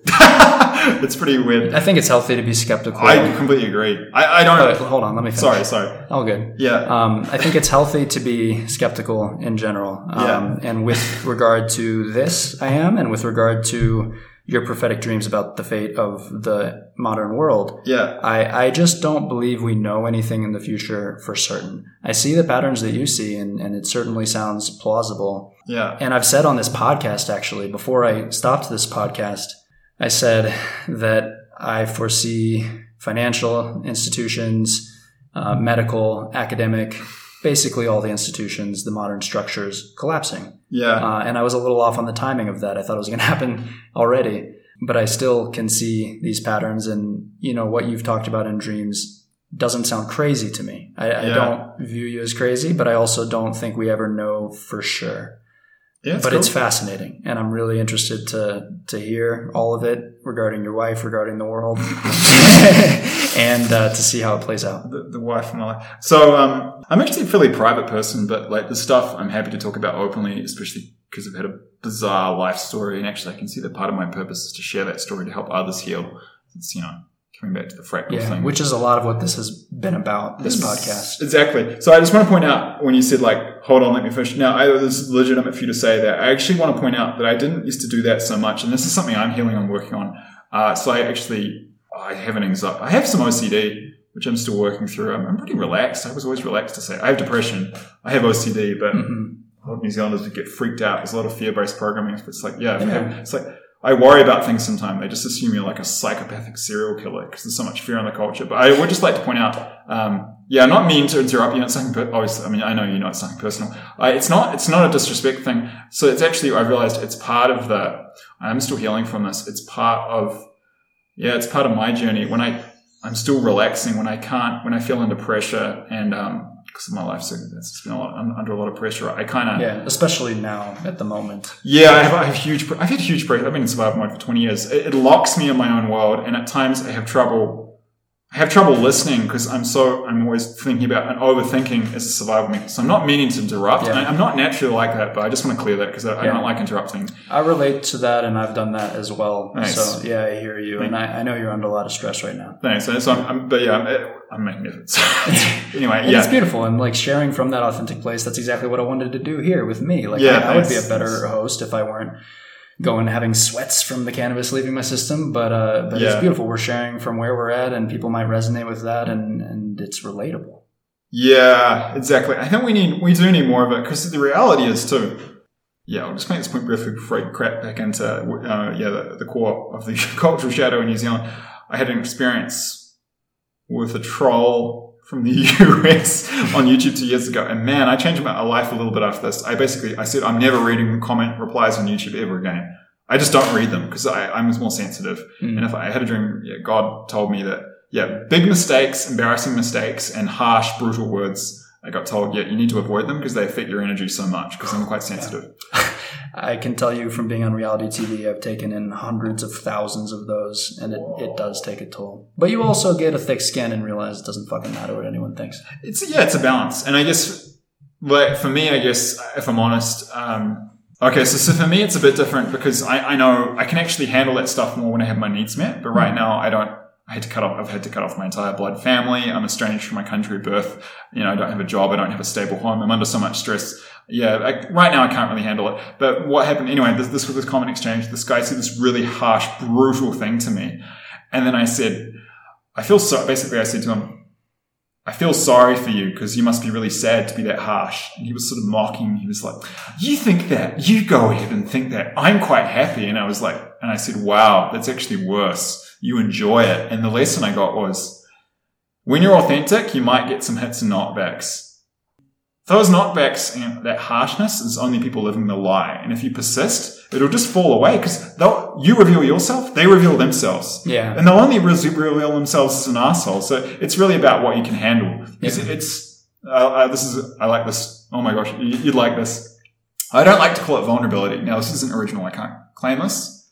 I saw this from a YouTube comment. It's actually a satanic inversion for me. It's more like invulnerability. It doesn't make, truth doesn't make you vulnerable. It makes you strong.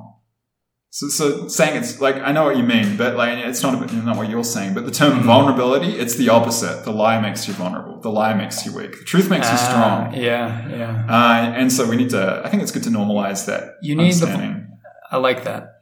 You, you need the vulnerability or maybe the courage to live in the truth and to speak your truth, but then it empowers you. And, and yeah, I hear that in vulnerability when you're aligned with the truth. Yeah, it's super important. And yeah, you have to kind of gauge it at times because, you know, some people they can't handle, there's certain things people can't handle, they're not ready for. And then if you bring it up, you'll actually scare them or overload them. And that's a Right. lesson I learned along the journey of awakening to the truth, learning about conspiracies and things. You don't want to freak people out. So you have to gauge your Yeah. audience, be tactful, but Yeah. yeah, truth is the way to go. You just have to understand what people can are ready for. Um, so yeah, coming back. So coming back to the point about the cultural shadow in New Zealand, yeah, you can see it reflected in the language. So much arrogance, though. Just so much arrogance. Kim's Kim's great. Kim's naturally humble. He, oh, oh my god, how did I? I don't know what's going on, Reiman. I, I now this would be the stress as well, but it's okay. We'll get like it, it's it's coming when it needs to. Um, I can't believe I forgot this. First equal humility and humor. Yeah, funny. Kiwis are funny. So you remembered three through seven of the values and forgot the top two. four, four through se- five through seven. You Uh, uh, you had five initially, so then, I, but I forgot the first, the most important ones. I don't Yeah. know how, but um, that's yeah. To be honest, it's, whatever. It's fine. It's okay. I'm under a lot of stress. Just being real. I'm not. I'm not. I'm not at 100 percent in most areas of my life. And you know, Yeah. Uh, I was shown in dreams that 90 percent of people don't even survive when I went through. So you got to yeah, you got to kind of bear with me. But it's yeah, it's here now. Anyway, um, and yeah, depth and mm, attention is good. So if it takes a while to come, it's okay. Right. And And for the people listening, I, I feel like this is a good exercise in patience and, and non judgment. Like meeting someone where they are and just not assuming you know anything about how they got to that place. Like you've been through a tremendous amount, like you say. yeah, And the what you've been through isn't necessarily a direct measure of trauma or what of what you deal with. People interpret it in different ways. But like me, I know you're super, super sensitive yeah, which is a yeah. beautiful thing. I used to not want to own that quality because I'm like, no, I'm strong. I'm not sensitive. But actually, it doesn't contradict strength. But it does. Uh, it, it could leave you vulnerable to the cultural shadows you have waded through. Yeah, so I think you bring up a really good point, and this is uh, I had a fascinating insight here. So uh, yeah, you can see the cultural shadow in New Zealand in terms of like the savagery and psychological brutality that I was subjected to, which almost killed me and drove me to suicide. And it actually left me homeless, starving at points. And I was almost murdered by a serial killer in Byron Bay. In New Zealand? Yeah, in Australia, and they, Ah. they brutally murdered a guy four and a half months later. He was like, it was horrific, and I knew they were going to kill him as someone, and I tried to report it to the cops. They ignored it, so literally, I almost died because of this. Um, in a way, like not being understood and rejected. But uh, it was funny, you know. It's a double edged sword because I, I strength is there's different kinds of strength, different types of intelligence. You see forms of intelligence, parts of Ecuador here that are not quite rare, mostly non-existent in the modern world. For example, I work with three tribes in the Amazon who dream. They have prophetic dreams, and at least half of them have prophetic dreams every night, and they talk about it when they wake up. Now, I do this, and I've developed this ability, but for them, it's normal. And they have they have a form of telepathy, which they, you know, these are psychic abilities. And you know, if you really develop this, I'm not kidding. There are ways to, you know, you can actually literally have conversations with animals intuitively, telepathically. And this is not even most people don't even aware aren't even aware of this. It's like you know, think it's just anyway. They think it's just Harry Potter. The point is though, there are different forms of intelligence, and just because it's uh, not understood doesn't mean it's invalid. So, like, it's while it's true that strength and, and sensitivity don't necessarily contradict each- each other, I would contend that actually sensitivity is a strength of its own kind. And and while it, it was weird because while it got me clobbered in New Zealand, it also saved me because I was living dreams out of the country. Yeah, you had the awareness to get out. Yeah, and I was I was told to get out in dreams. So um, yeah, like you could just see that they're meant to be humble, they're arrogant, they're meant to be equitable, egalitarian, uh, down to earth, and easygoing. They're really judgmental and classist right now. They're meant to be connected to nature. There's a lot of environmental destruction for corporate profit. They're meant to be uh, supporters of ingenuity because of this toxicity. Remember what I said: fear, love, and, and nurtures diversity. Fear enforces conformity. People are very critical of people who want to do anything different. They're not receptive to new things. You know, the ego fears change. They don't like. No. To be fair, there's still a lot of. If you come up with an idea and you make money, they like it. But just being different, they don't tolerate diversity. But you need that ability to be innovative. So it's more like just shut up and be the same as everyone else. So what you'll see in New Zealand is that we can see the toxicity reflected in the fact that a lot of these the core values are actually absent or they're kind of not there because people they're cut off from their hearts. So let me let me go through it. Okay, humor. Uh, they still they still value humor, but even even that, when you shut down someone's ability to be authentic, authentic and free, that you can't be funny because humor comes from a flow state. So that's Yeah, inhibited. yeah. You still see, like they still value that. It's not, and it's it's re- it- yeah. well, When your heart's shut down, you can't be really funny. There's not much genuine comedy, so it's affected that. You definitely see it with um, yep, humility. So those are the two, two, first two things: values, humility and humor. Uh, yep, you see it there. Number two, And when you say you see it, you see the perversion of these qualities that Yeah. could be good characteristics into a shadow. Yeah, they, they kind of become absent. Like it's they you can see that they're not being their true. How to let me back up. I need to think about how I'm going to word this. Sure. I'm going to turn a couple lights on. Sure, sweet. Okay, the analogy I would use is that masculinity and femininity and humanity are all inherently positive. You will hear discussion in the media of toxic mascu- toxic masculinity, to a much lesser extent, toxic femininity. That's an issue too. And that's true, but because that, that's kind of a thing, but it's actually not toxic masculinity, not toxic femininity. When people aren't in their hearts, like toxic masculinity and toxic femininity.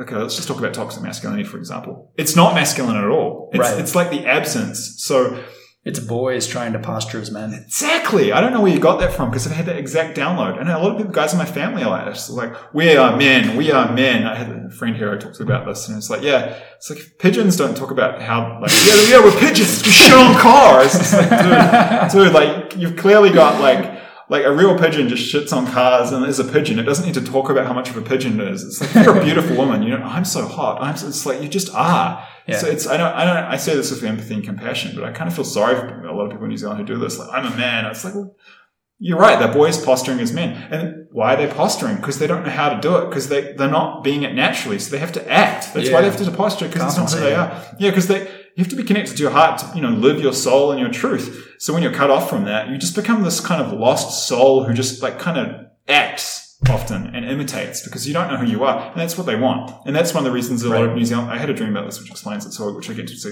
So just to go through the values again: funny, uh, humor, and uh, humility, which are first equal the main values in New Zealand. Next, I mentioned easygoing, uh, easygoing, down to earth, laid back, uh, and yeah, that is yeah. Like I said, they're not like that right now. They're really harsh, really judgmental, very, mm, and because they're so repressed, like they're really. Uh, people who are easygoing and laid back can take criticism. Kiwis can't. Most Kiwis cannot. But it's because most Kiwis have very low self-esteem.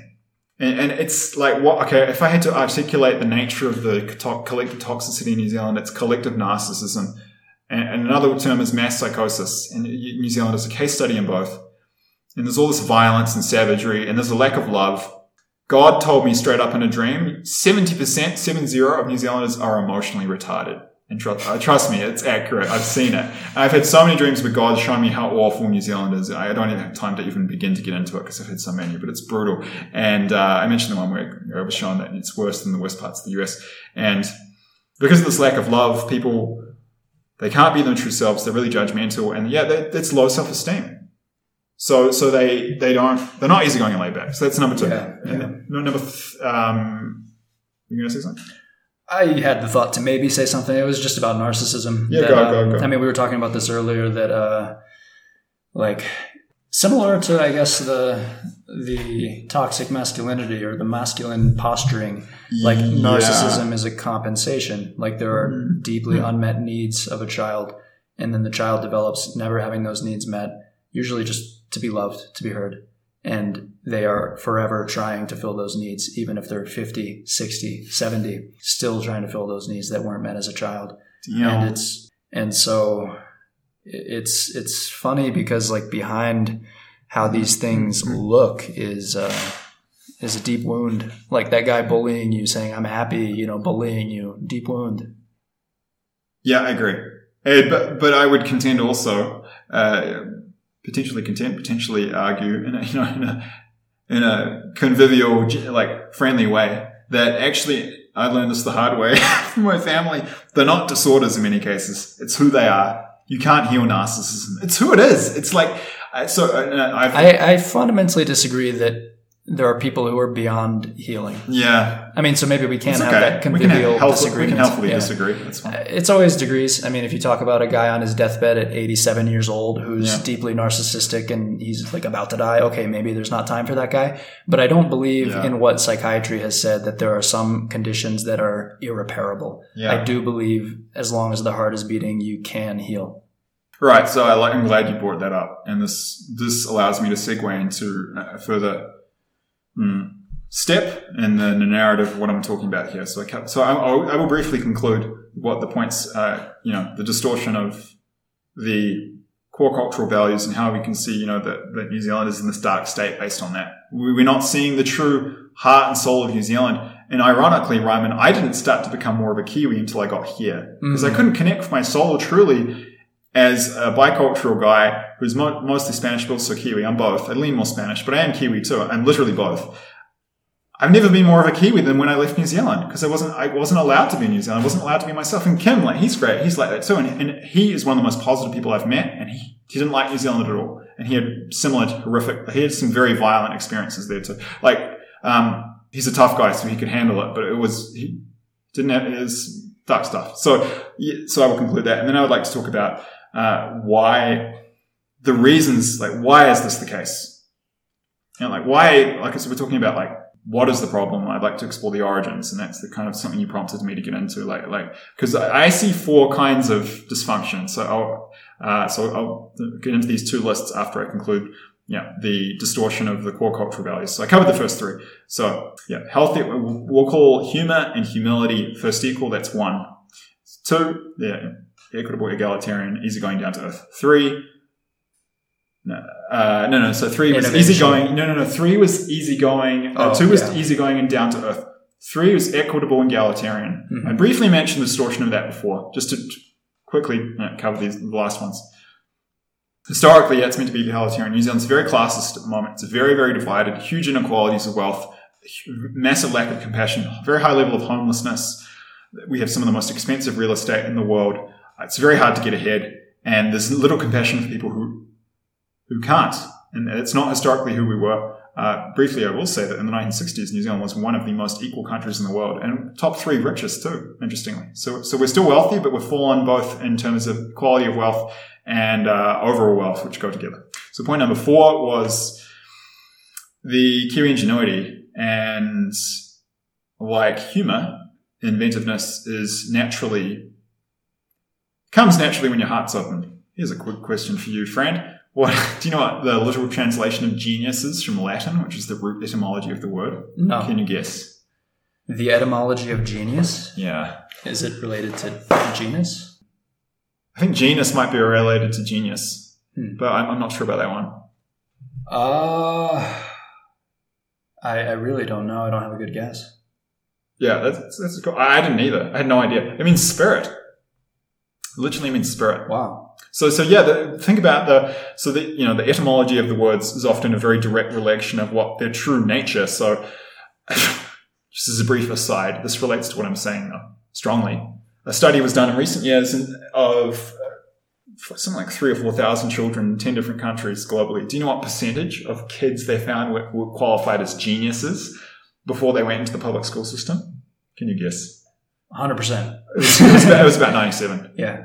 So, so what it does, like these systems often like shut down people's hearts and they just, they shut off their natural genius. Yeah, do, do, if you're cool with it, put the link to Galatav's channel, Authentic Observer, because she's Yeah. hilarious. I mean, she's just naturally connected to her heart. So both humor and inventiveness and innovation, they're properties of genius, of spirit. So if you have your heart shut down, you're not really going to see that. So to be fair, you do still see a lot of gen- genius and innovation in New Zealand, but uh, and like they have a lot of innovative companies coming through, but it is Yeah. stifled by this. It's it's Yeah. it's less affected because it's the the end product, which is money, is so valued. But but when you know people, you're not allowed to be your true self and your heart shut down. It definitely doesn't help. Like I said, but the I Yeah. feel like to touch on that, I feel like Sure. part of that stifling is the understanding we have of the word genius. We definitely don't think about it as spirit. And having been on a reality show Mm. where I was on a tribe called Listening. the Brains Tribe, uh, publicly Yeah. labeled smart, I've dealt with a lot of that with ego and identification, and I've realized that like what we Yeah. consider intelligence to be is like the tip of the iceberg of what intelligence is. Like we conflate it and we conflate genius with analysis, with like the ability to intellectually, rationally go somewhere. And having drunk ayahuasca over 50 times, I've seen that what intelligence actually is is so much deeper and more mysterious. And uh, mm, and in a lot of ways, to become more actually intelligent, I've had to let go of that attachment to what I thought genius was. yeah, thanks. I that's a really good point. I completely agree with you, and I've I've been on that journey. For me, I guess I'm so I'm such a freaking this girl who's my future wife. I like I, I like I literally know she's my future. I don't care. Like I'm open to say about it. Like I I'll be straight up. I feel like I got to the point in my journey where like I it's it's a few years away. It's freaking weird too because I'm I know and she knows. Uh, although She, she knows that you're going to get married. yeah, I mean, she freaking admitted it publicly and stuff. Yeah, I'm in love with you. I'm just getting ready. Blah blah blah. But like, I'm not going to say who she is. And, and actually, I, the caveat I will So add, she, she, I didn't know this. She's on board. She's completely on board. I thought she said no to your email no, proposal. she initially, and then I said like, oh, I don't care if you. I'm fine if you reject me. That's fine. Just stop wasting my time. I'm in love with you. And all this all just happened. She was like, okay, I surrender. I feel the same way. And What? yeah, it's- so wild. Yeah, it's great. A cute love story. Uh, sweet, but. But I'm not, you know, obviously I want to protect her privacy uh, out of Yeah, respect. yeah. And, and so we'll the- find out in a couple of years. Invite me to the wedding and we'll do a podcast. Yeah, I will. I will. You'll, you'll see that. You can do that. We'll do the full reveal. It'll be cute. Um, I just don't care anymore. I'm happy to be open. I mean, I've literally got to the point where I, it's a weird situation. Yeah, of course, out of respect and privacy, giving no indications as to who this person is. And then also, when I meet her, I've actually thought like it, it would be freaking weird if like I came up and I'm like, I actually deep down, I know it, it is true, but I, That's funny because Kim and Irene also had like a connection months before they actually met. really. Yeah. Yeah, they connected on Instagram. Oh, I know about that. Yeah. Oh yeah, yeah. You could see he was he was really into. And they just needed to confirm in person, okay, the pheromones are right. Okay, great, we're a couple. Oh, yeah, that's sweet. They're, that's such a cute, I really like, they're a cute couple. Yeah. They're very, like, just, uh, wholesome, like, loving, healthy, loving relationship. It's, yeah, cute. Um, and I think it's the same. We'll meet and, like, if I'm honest, deep down I know, but Yeah. at the same time, I, love that you're speaking from that. Like, yeah. it's it's great. I mean, I still reserve the skepticism. I don't know Which that. World War Three will unfold. You say, Yeah, I I- and I, you don't want to talk about that. Oh, I'm happy to talk about, maybe maybe Okay. not this podcast because it's another discussion. But Sure, if you sure. want to, whatever. I mean, it's interesting, and uh, Yeah. and I don't know that you're wrong. I'm just I'm just listening, Yeah. so, I, So, I, that's why I say I love that you're so speaking from your truth, which for you is that you know. Yeah, and briefly to add to what Reiman has said, I've had many dreams. I get prophetic dreams, and I've had over hundred dreams about World War Three, which apparently I've been shown is coming. And I, whenever I have those prophetic dreams, they come true. And I've, I also discovered in recent years, uh, two years ago actually, that hundreds of thousands of people all over the world are having these prophetic dreams. None of us know each other. We're all being shown the same stuff. And I have a YouTube channel putting out these warnings, but I, I won't go into it further here. I'm happy to talk about it another time, but it's a bit of a tangent. And um, so yeah, I've had prophetic dreams about this girl, and out of you know respect, I won't say she is, but I uh, when I, when I meet her, yeah, I'll just like, like just tentatively. I'm pretty sure this is what's happening, but just like uh, deep down, I know, but I'll just be like, I'm pretty sure this is what's happening, but like it is right, and then yeah, we'll see and see where it goes from there. But I, uh, you know, it's weird, man. I, I'll be straight up like I've. It's bizarre. I compartmentalize it and just like I, just ignore it because the reality is I'm single and actually it would be nice to have some uh, positive experiences in that area before that happens. And I'll be straight up. Like I've there's a couple of girls, mm, small number. I'm single at the moment, but I've been shown who I have. It's like a loving. Mm, I have a loving, healthy, romantic kind of connection to. And I've been shown like this person in dreams, like you can have this connection, and yeah, it's just like. But I was shown that some of them, like we've two of them, they have future soul partners, and they're going to get married. And it's just like, so I'll be completely open. I mean, I don't care. I'm just happy to be honest about it. Yeah. But um, it's a weird journey. And so back to the, to the list. So yeah, like I, I think so. You can see the heart shutdown of the inventiveness thing, and then stoic dynamism. Not so much. Point that's point number five because I think you don't really see stoic dynamism affected because. Uh, to be fair at all, really, because the culture's toxic and it's all about materialism, making money. Oh, actually, what a good realization I just had now. That's distorted. There's too much of that. Yeah. The- the- It's like you're not allowed to rest Yeah. you're not allowed to take time out, which is actually counterproductive. And the analogy, a down, intuitive download I had about this, you, you are asked to give four seasons of summer. What does that mean? Oh, I see. Okay. So Yeah. summer is the season where, you know, things flower and are productive, but then, and then uh, we can imagine it like a circle. So, uh, it's like, a, or, uh, if you take a, a circle, like a, uh, like a block, which is like a cylinder and roll it, and you put a pen on a pen, not pin, that's my Kiwi accent coming out, on one edge, and you just roll it, it creates the sine wave, which is kind of, which is really interesting actually. Trigonometric. That's right, and, and and it's like a it's like a bell curve which just keeps going, extended out. And if you look at okay, so uh, winter is the bottom, spring is the ascent, summer is the like the nadir, the zenith, the height, and Yep, then autumn is the descent. This is a cycle. We see these cycles everywhere in life, and each cycle has its purpose and its place. And, and you know, win- winter is a time of moving inward, of rest, of renewal, of regeneration. I had a European friend I was talking to recently. Like he was saying in the past in Europe, like you literally couldn't work.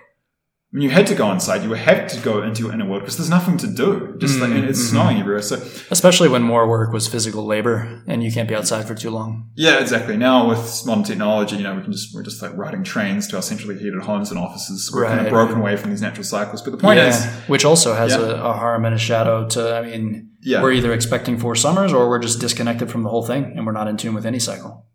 Yeah, which is in neither's healthy. So we need to get back in touch with these things. And, and yeah, I mean, if you're always in summer, you burn out pretty fast. It's not healthy. And interestingly, in the long run, it's less healthy, like Yeah, because yeah. it's less productive because Yeah. you, you burn out. Like if you, if you, it's, it's like, you know, the tortoise versus the hare. Yeah. The, the tortoise runs the race, even though it's moving slow. Right. So the, the distortion in that area is too much. It's too much, you know, like moving too much too fast and demanding people be productive all the time. Final one uh, I mentioned, which would be point number six, having combined humor and humility into uh, first equal. So in reality, it's seven points, kind of, but it's kind of seven points. We'll say one A and one B. One A being humility, one B being humor. So the sixth point is, yeah, connection and value of nature. We definitely see a distortion of this in New Zealand in that there is still a, there's a huge amount of, and there's a lot of good stuff happening in conservation, but there is a lot of greed and we particularly see it for the oceans. They've really hammered the fisheries and there's a lot of dolphins and whales that are being killed, which is shocking.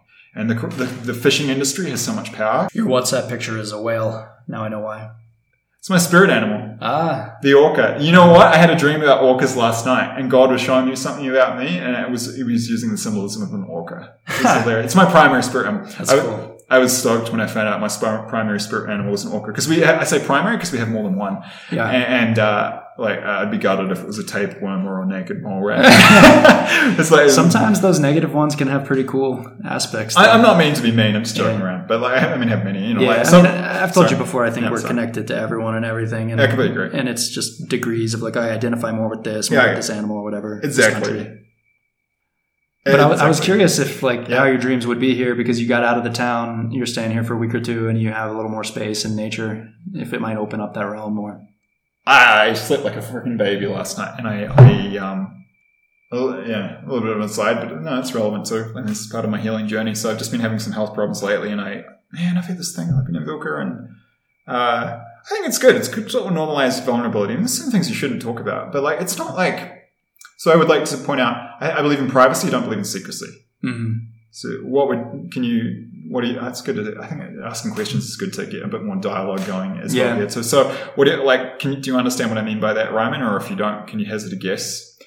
Yeah, I can definitely hazard a guess. You believe that people have a right to share things on their terms, not to have them shared for them and like be invaded, That's like right. not missing their privacy. Yeah. Um, but that there is no shame around anything or anything that like should inherently be kept under wraps. The secret part, my guess, is a little more unsure.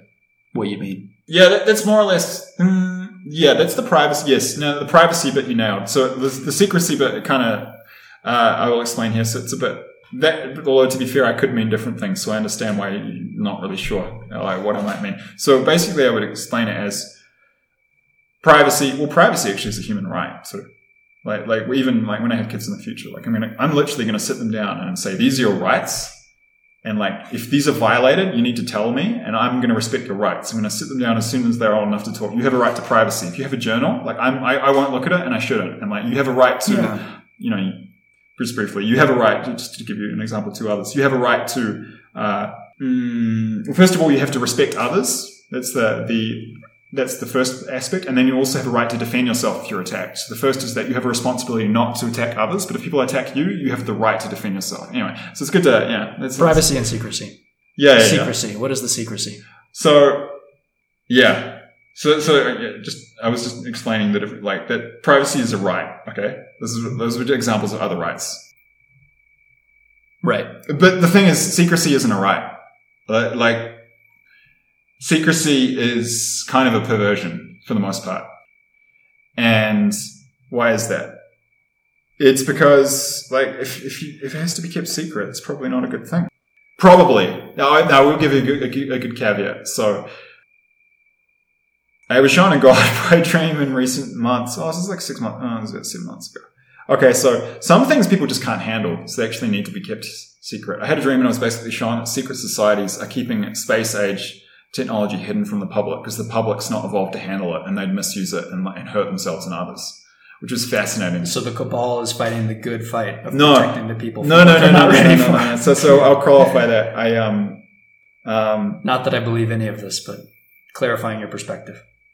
You're allowed to disagree, which is which is cool. Uh, I think yeah, healthy disagreement needs to be normalized too. We're allowed. It's it's uh, just be with me when I okay. So what I will point out when you said help privacy, and secrecy. Now that just just clarify that was actually helpful. I'll be completely honest. That jarred me a bit, but you didn't do anything wrong. That was actually helping me to bring me back. That's But what I was trying to do. Oh, which I appreciate. So this is good to be honest with the audience too. Because sometimes, um, uh, yeah, I'm still working through trauma and I've like got so much in my own world that sometimes, yeah, I get, uh, like, uh, I can't focus and stay on, on track, which is, uh, or like I might be on track, but I might get these mind blanks and that's just because of the stress I'm under. So Reiman is helping me there. At the same time, I will point out, like, I will go off on little diversions to kind of give context.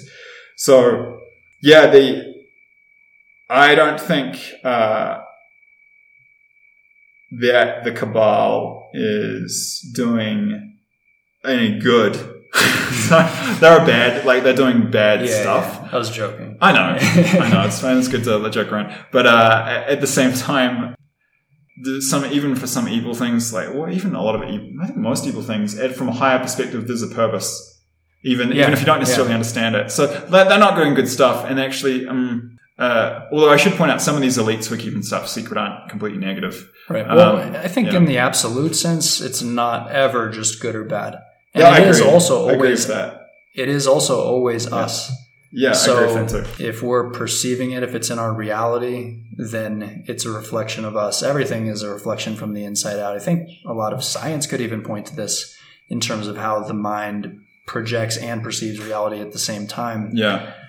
But that's been like a recent part of my growth. Like I don't really believe in any one single they. Mm. Like Mhm, maybe there are a few cabals i don't know but there are certainly people doing bad things i don't know if it's bill gates i don't know if it's the rockefeller family i don't know if it's all the people we hear about or some. Yeah. uh, but there there's a lot of darkness out there and what i'm realizing or what i've been working on is integrating that all as me like that's me i'm seeing that it's part of my reality it's an Yeah. aspect of me and i have to meet it with love i mean i don't i can still stand against it for my Yeah. values i can still be the change i want to see in the world but i can also realize that those are aspects of the self Yeah, I think that's uh, really important. It's very wise and it's helpful wisdom that needs to be put out there. I think. Uh, so I will come back to finish off the because I was just giving talking about you know some health issues I've been going through, which you raised about my sleep, and I, I will come back to that point in a second. So the uh, what you just said though with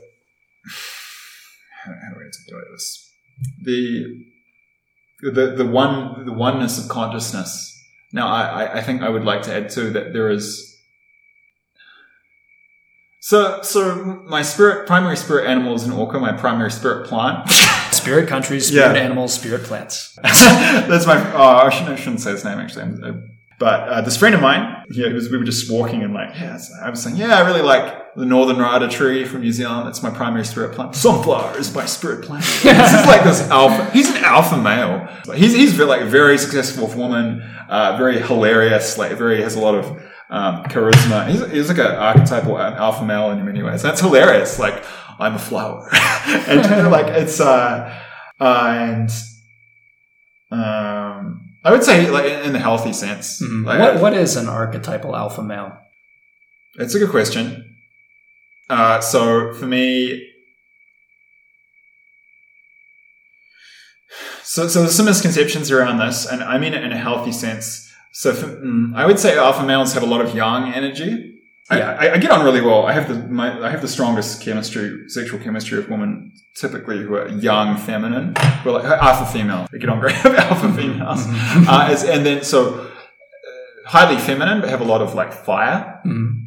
So, so I would just say, because I'm, I'm, I'm not like you know, I'm not macho, I, I'm, but I am masculine. I'm comfortable in masculine energy, Uh, Right. but it's like, I don't talk about lots, like because you know, it's like pigeon shit on cars. Just what I I don't need to Yeah. talk about it. But, but it's I, good it's good to talk about it like Yeah. conceptually and philosophically though and i brought it up and asked you the question because Yeah. i think it's often misunderstood and we see it as like the, the pigeons trying to brag about how pigeon like they are Yeah, I Um, agree. Agree. like i think there's fundamentally these two energies like feminine and masculine or maybe you could call it beta and alpha and like beta there's like a lot of light there you know we have we have all this negative judgment of it Mhm. but uh, Mhm. it's it's receptivity it's hearing other people and being able to follow their flow and then the alpha is being in your own flow right and i think you're embodying a lot of that in this conversation like masculine energy being in your own flow being in your own head Mm. which can also have a shadow, right?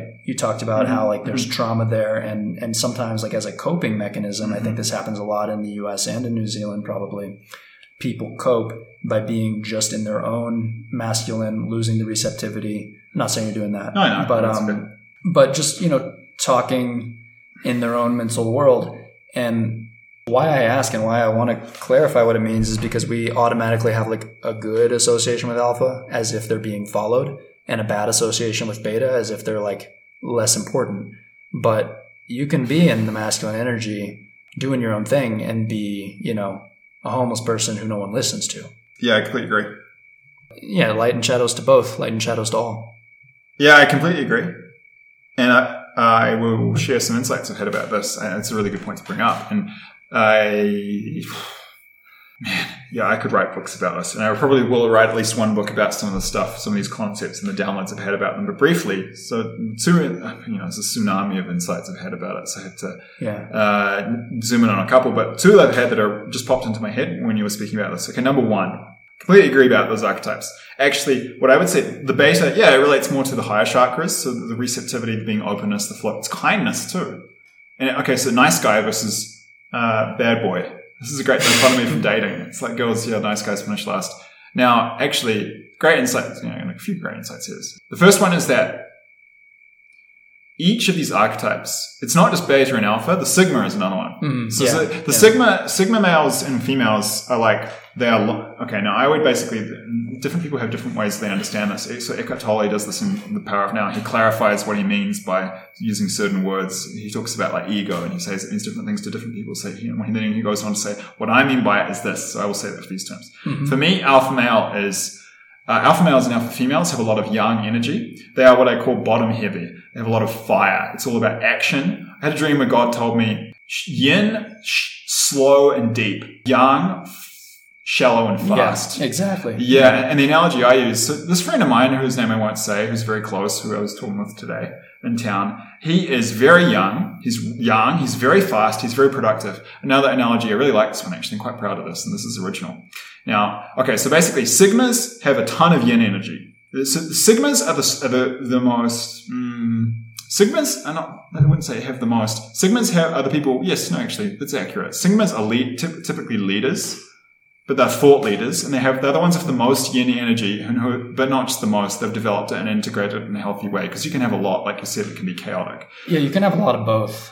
Mean, Like- you can have a lot of both too, and some people do and that's Yeah. actually a good point A lot of sigmas do. I think actually, yeah I don't know if I'd say this for sure. It might, maybe we have different definitions of sigma. If I'm going to put myself in one of those boxes as sigma, Uh-huh. and I view it as seeing the game, seeing the dynamics, the alpha and beta, and being willing to put on either hat in the right situation, Yeah. but not being stuck in either role. And I think you need a lot of both. You need a lot of yin and a lot of yang to truly detach and step outside of it and look at what's happening and say, I could be an alpha. Does it make sense to be an alpha right now? Do I want to play that game? yeah so I agree, and actually, that was one of the other downloads I was going to get to uh, with this. So, like, we're actually we're very much on the same wavelength as that, and I'm not surprised. I thought, yeah, Reiman would be a Sigma, if anything. That's what I get from you. What I was going to get to is okay, so the Sigma male and the Sigma female has like the most yin. They're the the Yin leaders. Now, Yin leaders are leaders in the inner world, so the thoughts, intellectual and creative leaders, and they are. Uh, Hmm.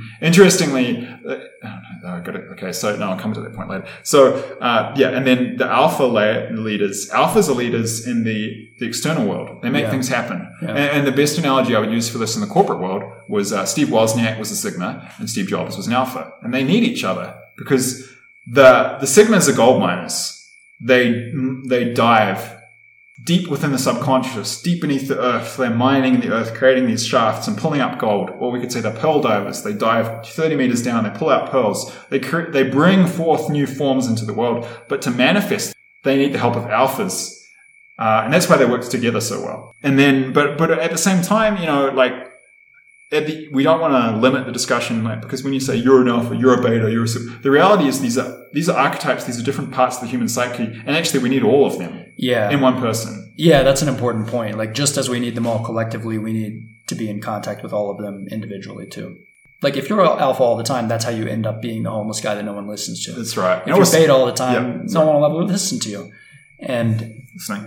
yeah, Yeah. I feel like uh, sometimes I feel like the role of the sigma and why it works well with the alpha Mm. is to make the wisdom of the yin, of the intuitive, of the receptive, of the beta heard. Because if we're just led by alphas only without the input of sigmas who understand both sides, then it, it is like idiocracy. You know, it's a macho fest and, and we get dumber. Wow. Okay. Okay. Yeah, I need to think about that more because that's a different whole whole new perspective and some things I've never even seen there. That's really interesting. Yeah, I was. I need to go and think about that. But yeah, you're right. Like in any case, there's a lot to be said for. Yeah, seeing that we need all of these things externally and internally. They're like planets in a solar system, and we need all of them. Like we you know we need Mercury, Venus, but we're, we're always going to lean towards one. It's like you know the zodiac, you have all these planets, but you definitely see like this person's more like water, and you know, or like Leo. Like so, we, we lean one way, but it's good to explore and like have a piece of all of them because yeah, and because that's that's the journey to balance. Yeah, I think we our system is designed to calibrate in that way to bring us into balance, and then things we need to act out sexually. Mm. I think reflects the repressed parts of us needing to bubble up, needing to emerge. I mean, why do you think the guy in Wolf of Wall Street wanted Yeah. a woman to put a candle in his ass and put wax over him and all that shit? Damn, that's deep. I, I completely agree. Yeah, I have a friend here who's from the Midwest, and she mentioned that I, vibe because the US is in many ways many different countries in one because it's so large and diverse. This could be something to put in the description box below. I think I might have mentioned this to you yesterday. There's a thing cultural map of the United States. You did mention Yeah, this, that's right. But you didn't go into detail. Yeah, so it divides the US up into 11 different cultural regions. And interestingly, some states have three in one. Like some states are in three different regions. Like the boundaries are quite interesting. Mm, right? And- yeah, yeah. and there's 11 of them. I tend to vibe more people from the Midwest and the South. And those three zones, there's one in the Midwest, there's one in the South, and there's Appalachia. And there's one they call like the Midlands, which is more like up around the Great Lakes, extends up towards close to New York. And that one seesaws, it goes between the two. It's kind of like a mm-hmm. swing state zone. And then the other ones, all the others are obviously on the coasts. Oh, there's the one outlier is this one, which is First Nations, Indigenous people. But then the ones on the coasts are liberal. So what you see, there's so much diversity in the US. And, uh, like once you, when I discovered that map, it explained a lot for me. Like, cause, uh, I'll be honest, 95% of conflicts I've had with Americans, they're from the ones I don't get on with. And the other zones, there's this natural warmth and resonance. But this friend of mine from the Midwest, like, yeah, I'm very resonant with Americans more from the Midwest, but she was saying yeah, there's a lot of sexual repression. And it comes out in really weird ways. Like, and, and Yeah. I'm Christian in the spiritual sense, not in the religious sense. So, that- so, but there's there is something to be said to be fair for the whole thing, like that some Christian groups talk about, about you know the Yeah. US being to an extent Babylon putting out perversion throughout the world. And there's like a puritanical shame thing going on where like the sex just gets Yeah. more extreme the more we repress it. Yes, now I think this would be a good point to segue back into the connections between New Zealand and the US because you see this in New Zealand. So there is a lot of repression and there's one one thing just thrown out that I want to add to that, just to finish off the point about the, the sigma and the alpha thing is it's all about integration, you know, to get rid of these shadows. A lot, these shadows are often just they're a reflection of blocking off certain aspects of ourselves or of lionizing one side and or neglecting or demonizing the other. So you get an imbalance. And right. what you're talking about with the beta and the alpha, it's like, yeah, like women want good men. What's a good man? Like a nice guy is just an underdeveloped good guy. A good guy has the, like he's the bad boy and the nice guy. So he's the kindness, but he also has the strength. Women don't want nice guys; they want strong guys. Uh, and Right. but they're also kind. And the bad boy, I think like the the misunderstanding we see with like women loving the bad boy is women love the guy who is connected to himself and strong enough to do his thing in the face of pressure to not just conform to, you know, stand in his values and do what he wants to do, which might be perceived by the mainstream at times as being a bad boy, but they don't want an asshole. Yeah, that's right. They want they want the best of both worlds. They want balance and integration. Like like if you know if you're naturally people who are naturally more top heavy that in their chakras and, and like nice and kind, they're often more disconnected from their own ego and their desire and their authenticity. But then the people on that side, they're you know they can be, just be assholes. So Yeah. they want both. Yeah. So yeah, w- women don't want uh, bad boys; they want men who are strong. Um, they, the ideal is both, and that's what that's what guys want the same thing. We want we want women who are both strong, Yeah. like being funny, confident, and sexy. That's like extremely attractive to a good guy, Totally. and, and as well as the kindness and the femininity. We want both. Yeah. If you're a healthy man, so if you're a healthy guy, Yeah. so yeah, it's all about balance integration. So And I uh, feel like Ecuador is such a great balancing, maybe for you too, but for me, like coming from the US, which I feel is really heavy on one polar extreme, Mm. to Ecuador, which feels so opposite in so many ways. Like that's been healing for me. And mm, similar to how you felt yourself as a Kiwi upon being here, I've realized what growing up in US culture is the good and the bad.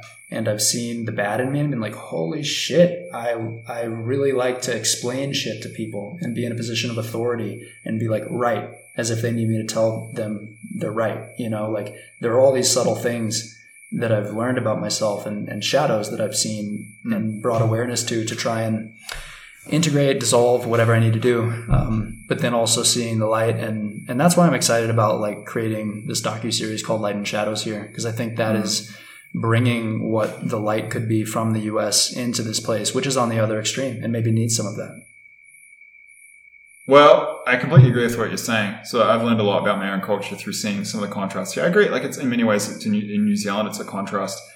The United States and New Zealand are very individualistic. It's very collectivist here. And if you go back to the Hofstede analysis, which uh, you said you're going to put the link to that in the description box below. I think if you, yeah, if you compare Ecuador using this system to New Zealand and the US, you'll see that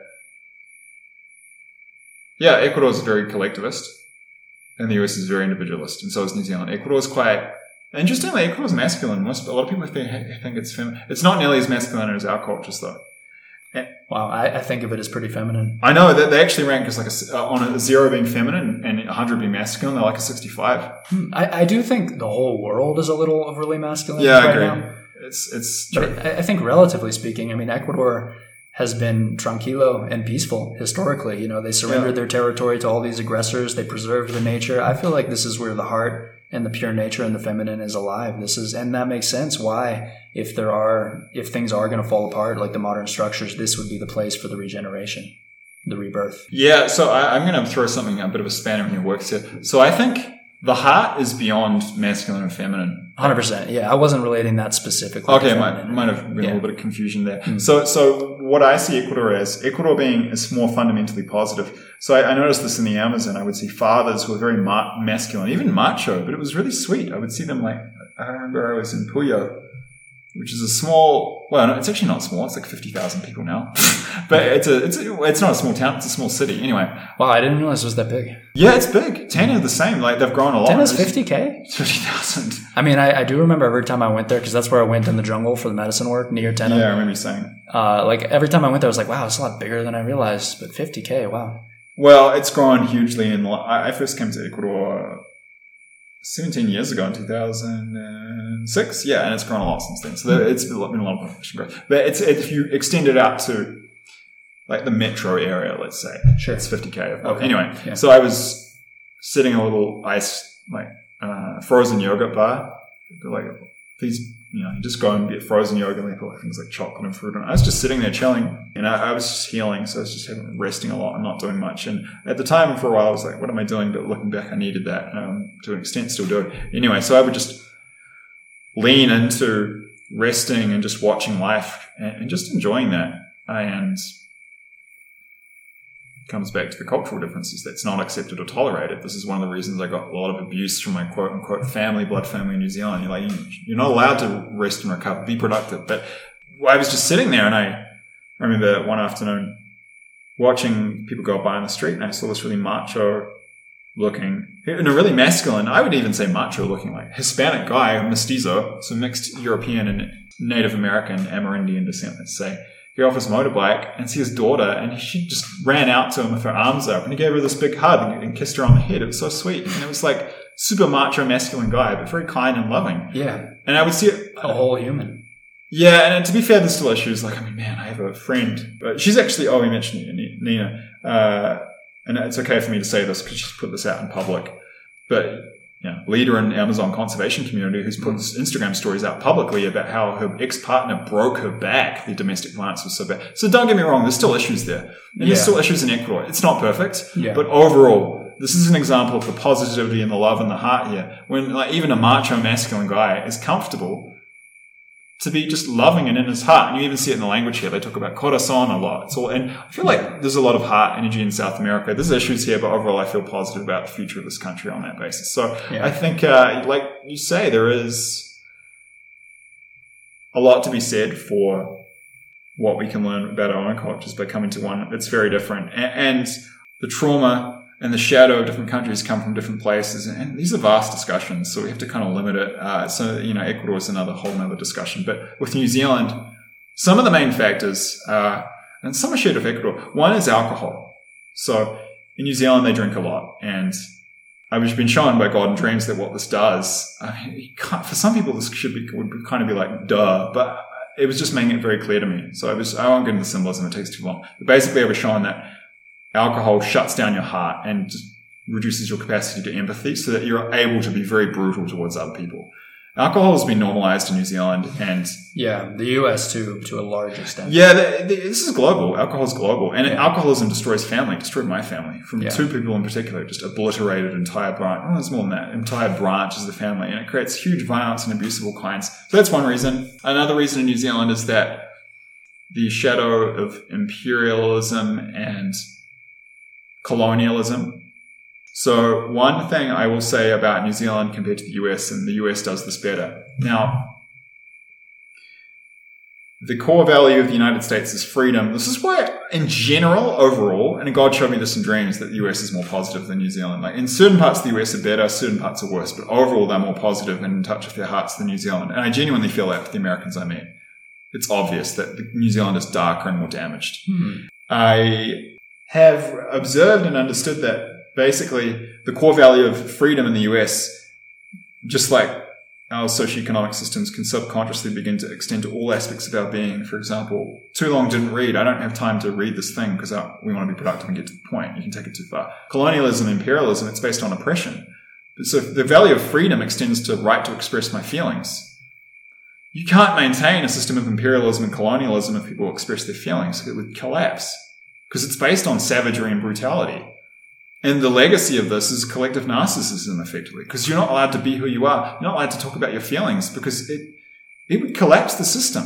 So, I mean, the system is there in the US, but this is, you know, I think a lot of the thought leaders and things like quote vulnerability, people like Brene Brown who wrote a book about that, they come out of the US.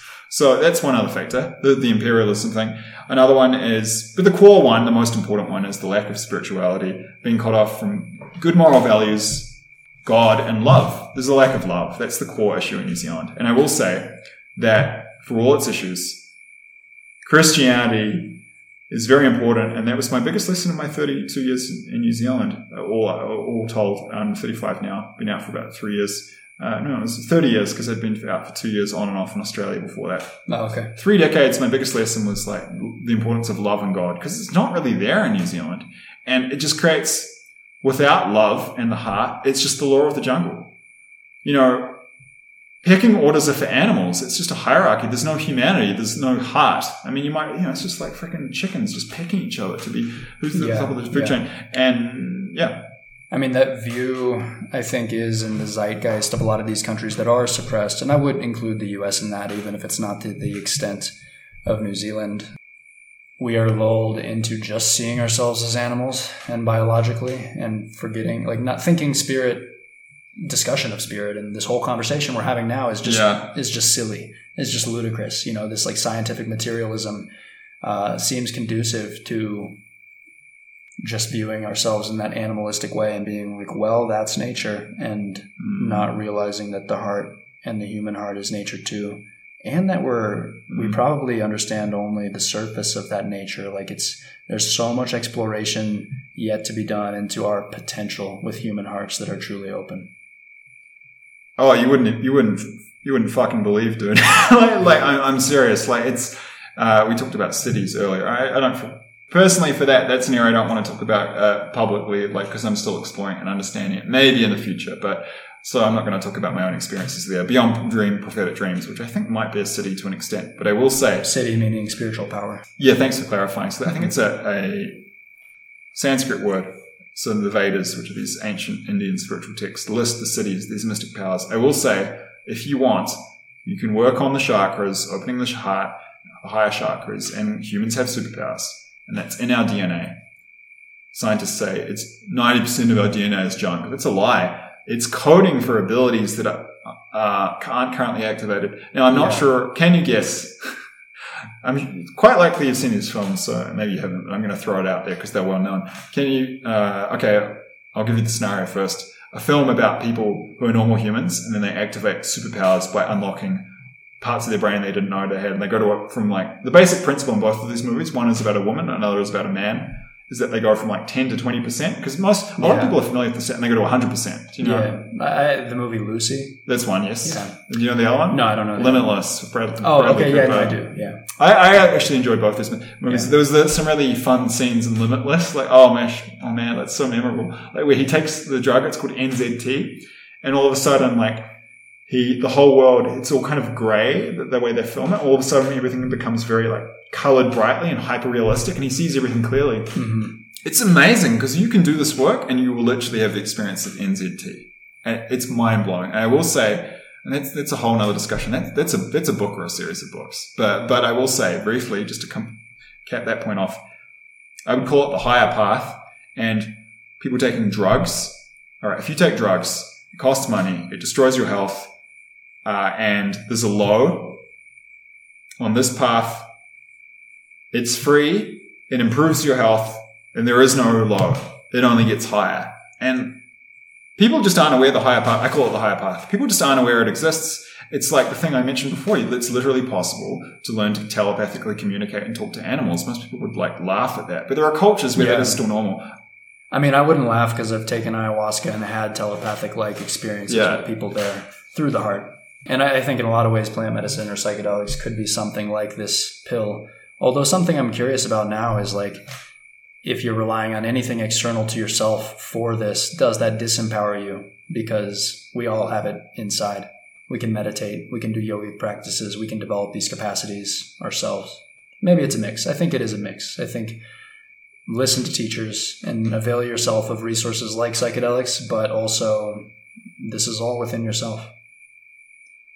Yeah, ultimately, I agree with your concluding statement for that point. So, I'm not, have you heard of this quote by Alan Watts? Uh, Once you get the message, hang up the phone. I have heard that quote. Yeah. I don't know. I, I think I have mixed feelings about it. Because what's the message? Is there only one message?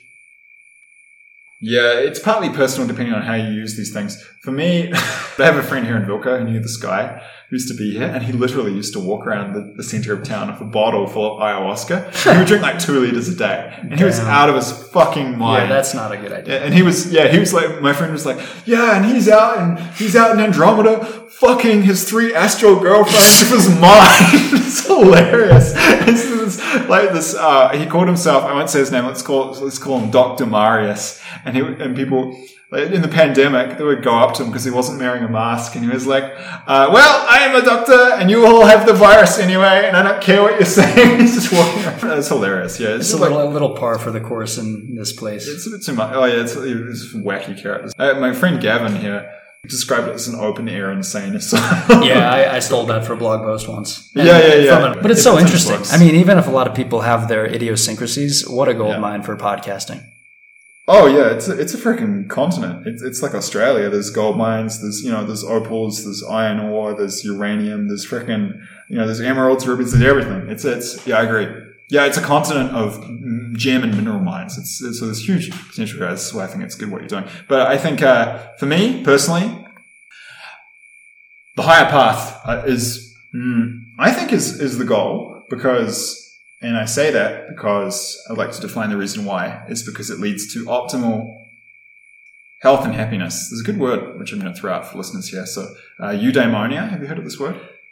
Oh, I think I have but I don't remember. What is it? Basically, it translates from ancient Greek as oh, it might even be modern Greek. It's one of them anyway. Whatever. It is flourishing or thriving. So I like this word because it, it, it's both health and happiness. It's both. It's everything. We want to be thriving and, flourishing. Our goal is eudaimonia. For me, I think the higher path is, is the goal because it leads. It's the it's the path directly to eudaimonia, and I see these substances as useful tools to get there. Both as a one-off and occasionally. The key thing for me is just that they don't become a crutch because then Yeah. what they they will actually. I'm not. No, this is really good knowledge, and I was not aware of this. I got this 10 years ago in a lecture at my university from this was a 300 third year level university course in religious studies it was called something like mysticism altered states and reality it was the best course i took at uni and, and our lecturer was a world expert in sufism mystical islam he'd written like 10 books he'd spent 20 more than 20 years living in iran and pakistan studying these things he was a world authority and he had his phd from harvard He's a super smart guy he talked. He talked about this. I'd never heard someone say it so clearly and directly. He said, "All drugs, all drugs punch holes in your aura." Now, I don't. I think he. Okay, I want to clarify. I think by Yeah. drugs, drugs, he meant more synthetic. Like entheogens, I see is different. Yeah, that's what I was going to say. What is a drug? Um, but yeah, go on. Yeah, and, and but I. It was really important for me to hear because I see this comes back to my point in New Zealand about the toxicity. So if you abuse weed, if you abuse alcohol, it literally punches hole in your, holes in your auras. People get possessed by Yeah. negative en- entities. And, and actually, even, uh, interestingly, I'm not sure if you've heard of the term STDs, sexually transmitted demons. Hmm. If you have people who can have sex with someone who's got one of these things, and that they can get, it will come in through the root chakra. And I, I, I don't want to say who it is. It's freaking disturbing. But I saw it happen to someone close to me in my family, and it blew my mind. They became had this thing in them, and I would see look at the face of this person in photos, and I would see evil.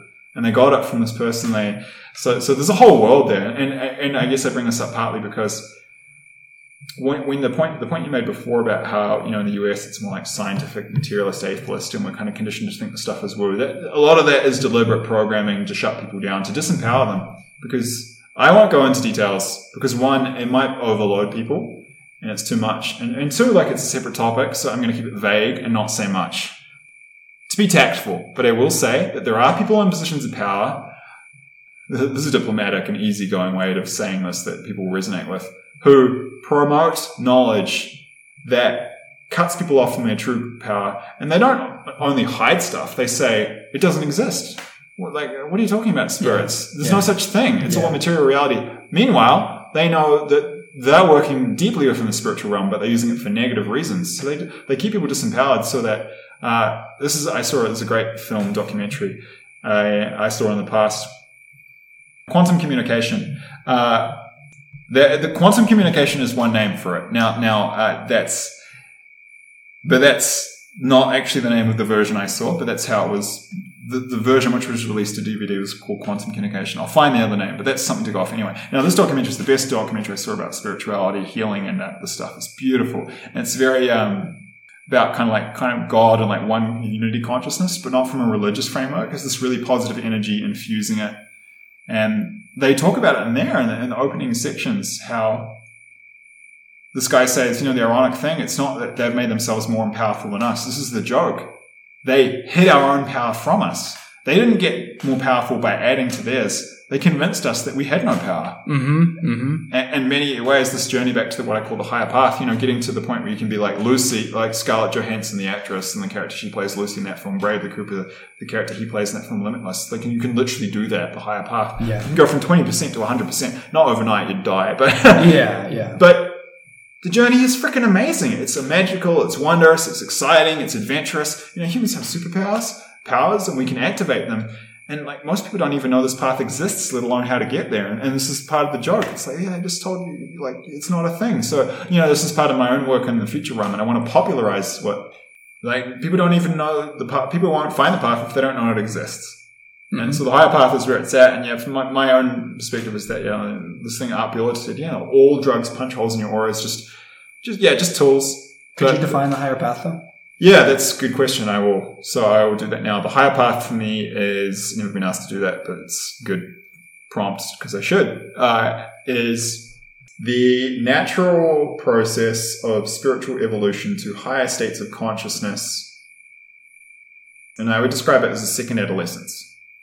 And I've had downloads and dreams about that. So basically, we our first adolescence is physical, and then after that, we're actually meant to start working on these higher chakras. It's about growing up the body. The second, the first adolescence is physical. The second adolescence is internal. Comes back to the point about culture shadows. In New Zealand, I made a comment online recently. This relates to the point God gave me in a dream, just gently and compassionately saying that seventy percent of New Zealanders are emotionally retired. Are emotionally retarded. In my family, it's more like ninety. Or no, or higher. It's just a joke. Oh, it's, Yeah. oh, it's not even. I won't even go there because it's, it's Yeah. you laugh, you know, because you don't want to cry. There's just a lot of abuse there. It's sad, but anyway, it's like it's There are the shadows, but we're talking about the higher path. yeah. The higher path is. No, I did define it just then. I, I like. I did, okay, I got a little off topic there. The second adolescence thing. It's okay. And this is. I, I will clarify to the audience. Like I know I'm, when I do that, it's just part of my own healing, and so it's cool. But Reiman's been Reiman's kind of been good about that, just to be transparent. So. uh lack of clarity for me is just part of the, the stress I'm under, but it's all good. We're, we're human healing. I'm just healing. So, so the, the- yeah, it's like a second adolescence. And yeah, so to, re- to reiterate, it's the process, the sequential stepwise process. Cause as I said, if you do it all at once, you'd blow up because it's Yeah. all this new energy is Yeah. coming in of, uh, graduating and evolving from a lower to a higher state of consciousness and, and, Uh, and yeah, and that's and it takes time.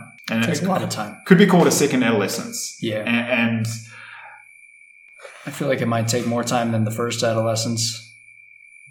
oh, I, I think it does. It takes a lot more time. It takes at least ten years. Yeah. I mean, I know I still have a ways to go in it.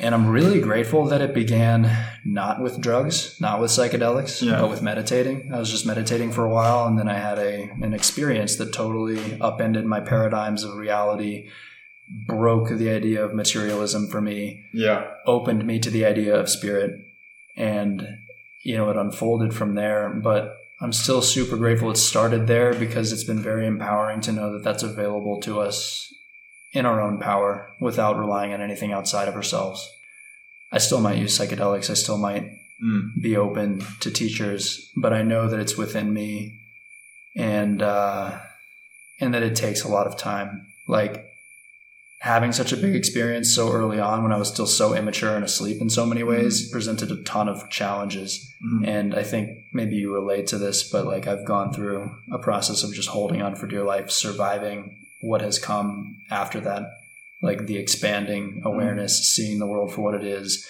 how my perspective shifted during COVID, moving here, changing all of life, and then the stuff in the body that I was too numb to to feel before. I was talking to you about this, but just like how mm-hmm. half of my body was essentially shut down, not not flowing, not breathing into my right lung, and I didn't even know before because I was so numb and so mired in that survival and trauma. And just in the last few years being here, there's been the space to to detox it and to let it keep unfolding and unfold a lot faster than it did before. But what a long process. Yeah, that's why you need to take it step by step because it's so the analogy to come back to the point of you know my this amazing course I took, which opened me to a lot of the stuff. In many ways, it opened me to this world. That's where I learned about spiral dynamics too for the first time from that guy.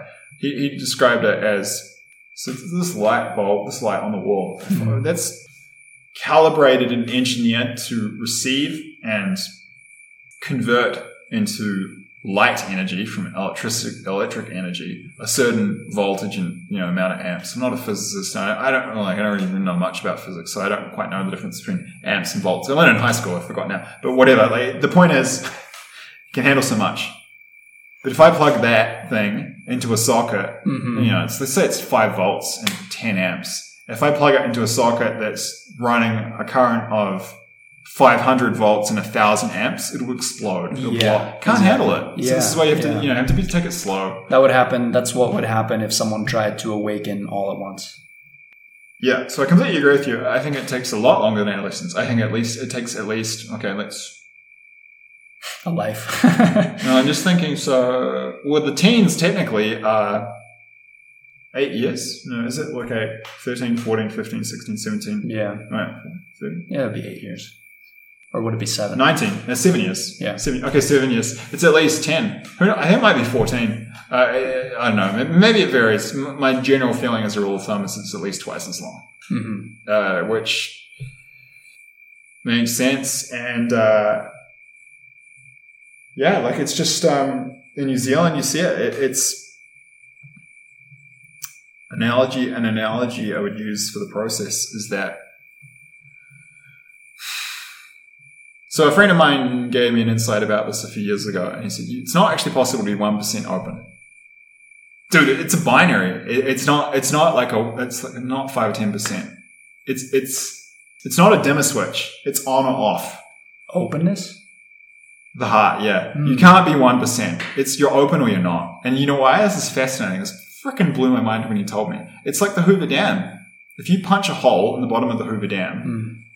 it just starts to come out and Mm. the, the flow it flows and flows and it breaks everything up all the structures just crack apart you know because there's so much pressure especially if you put if you punched a hole in the bottom of the hoover dam and you like at the size of say you know like a, a straw it'd kill you because there's so much pressure it would just be like a bullet Yeah. and, and so that's kind of what it's like this it's infinite power when you open the heart so what you'll find as a result of this is that when you have a spiritual awakening it will break up and collapse your old life because it catalyzes change. You, you're still the same person. Eckhart, I, I like what Eckhart Tolle said about this. He said it will never, nothing of value is lost. All the good stuff is good, is mm-hmm. there, and it doesn't change. In fact, it usually gets better Yeah. and develops, but it will wash away any limiting or systems and belief structures and toxicity. Yeah, So- yeah. It's unearthing the real you. It's not threatening the real you. yeah, it is, and it, it- but it's a real journey. So I think I feel like we're kind of coming towards the end here and wrapping up. So uh, any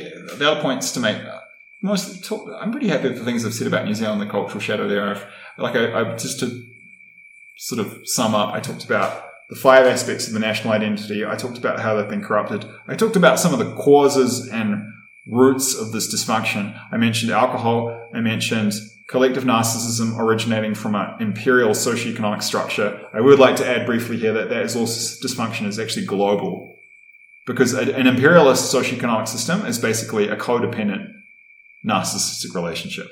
There's, there's because you don't have your heart open. There's a dominator and, and someone who's oppressed, and they actually need each other, but it's codependent. And we're not meant to be codependent, like uh, one from one above each other. We're meant to be interdependent as equals under God. That's how it's meant to work. It's my perspective, anyway. So uh, we will see in the future, actually, imperialism will disappear. As the humanity, the more people open their hearts, uh, if you open your heart, you can't be in a codependent and an abusive relationship because you can't, you won't abuse and you won't tolerate being abused. And that uh, scaled up, this will dissolve, uh, empires will disappear. Yeah. So you'll see that in the future. But but for now, it's global. I will say New Zealand, Australia, and Canada have it very strongly, and it's coming from the UK, and the Yeah. US has it to an extent, but it's global. And then the other one, the last one I said is the most important, is just God, love, good morals, spiritual, good morals, and spirituality. Okay, one point I would like to add there, just as I wrap things up, is that we see a very high rate of atheism in New Zealand. It's like over 60%. It's over 60% in upper middle class areas now. Now, there's something to be said for transcending the limiting structures and belief systems of traditional religion. Uh, so in New Zealand, what they did, they just threw the baby out with the bathwater. So they got rid of Christianity and religion entirely. Now, that's not a problem if you've just transcended those structures, but if you just forget all that knowledge, it really creates a lot of problems. So, so that's what I saw in New Zealand. So I know this is negative stuff, but awareness precedes in- transformation. Mhm. We need to get into the shadow to be able to get to the light. Because if you don't understand it, you can't transcend it. Okay, so Yeah. we do need to understand the issue to, to get get there. So, and, uh, and and I will add also to tie back things back to the very beginning of the conversation, the intensity of the repression and the darkness was reflected in the COVID response in New Zealand. You know, and they just they really need help and solutions. So let's let's talk about that. So. I mean, basically, like if you, I've seen this quote, if you understand the problem, you have the solution. So like, it's the same thing, really. The problem, the symptom, and the solution are ultimately all the same thing. That's the way I look at it. So, uh, well, That thing being awareness, basically. yeah, yeah. Basically, they're all like I get an image of like a single point, single point with three three lines going off it, and it's like it's all kind of one understanding. They're different aspects of the same awareness, and uh, this is actually a core understanding of the more of the more advanced methodologies in medicine for both physical and mental health, and more holistic. So instead of just saying you're depressed, here's a drug, you say you realize depression is not an illness; it's a symptom. Yeah. It's like, okay, what's the issue? Then we address that, and then the, the symptom goes away. It's like cancer. Cancer is not an illness. Cancer is a symptom of something else. Once you address the cause, uh, you've got the solution. So, Yeah, okay. yeah. So, like, solutions for New Zealand. Uh, to be honest, it's pretty bri- brief when I covered the, it's the causes I covered. So, I mean, yeah, lots of drugs and denial.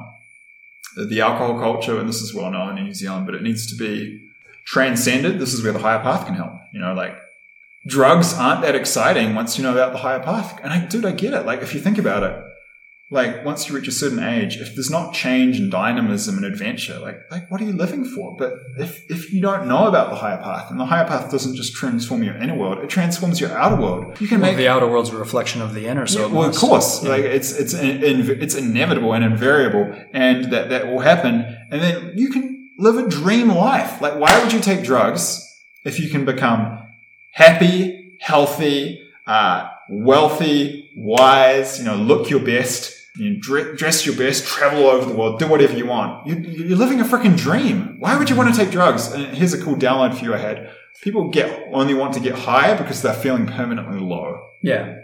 And because there's a lack of faith that they can get to those root causes and heal it and transform their life on their own power. Maybe a lack of patience as well, because it takes time.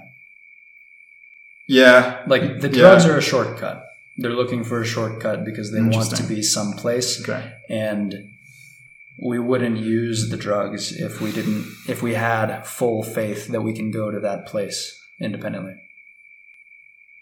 Yeah, yeah, you're right, and that's part of you know cutting people off from their truth and and their true power by suppressing knowledge, and, and yeah, the media has a big role in that. So I, um, yeah, like, so that's I mean, people take drugs partly because they just don't know the better options. So if we, you know, promoting awareness of these things in New Zealand would, would help. The higher path, for example, uh, who knows? I think it's likely because I don't so much chaos right now. We'll see what happens, but I think I probably will end up having a role in that in the future.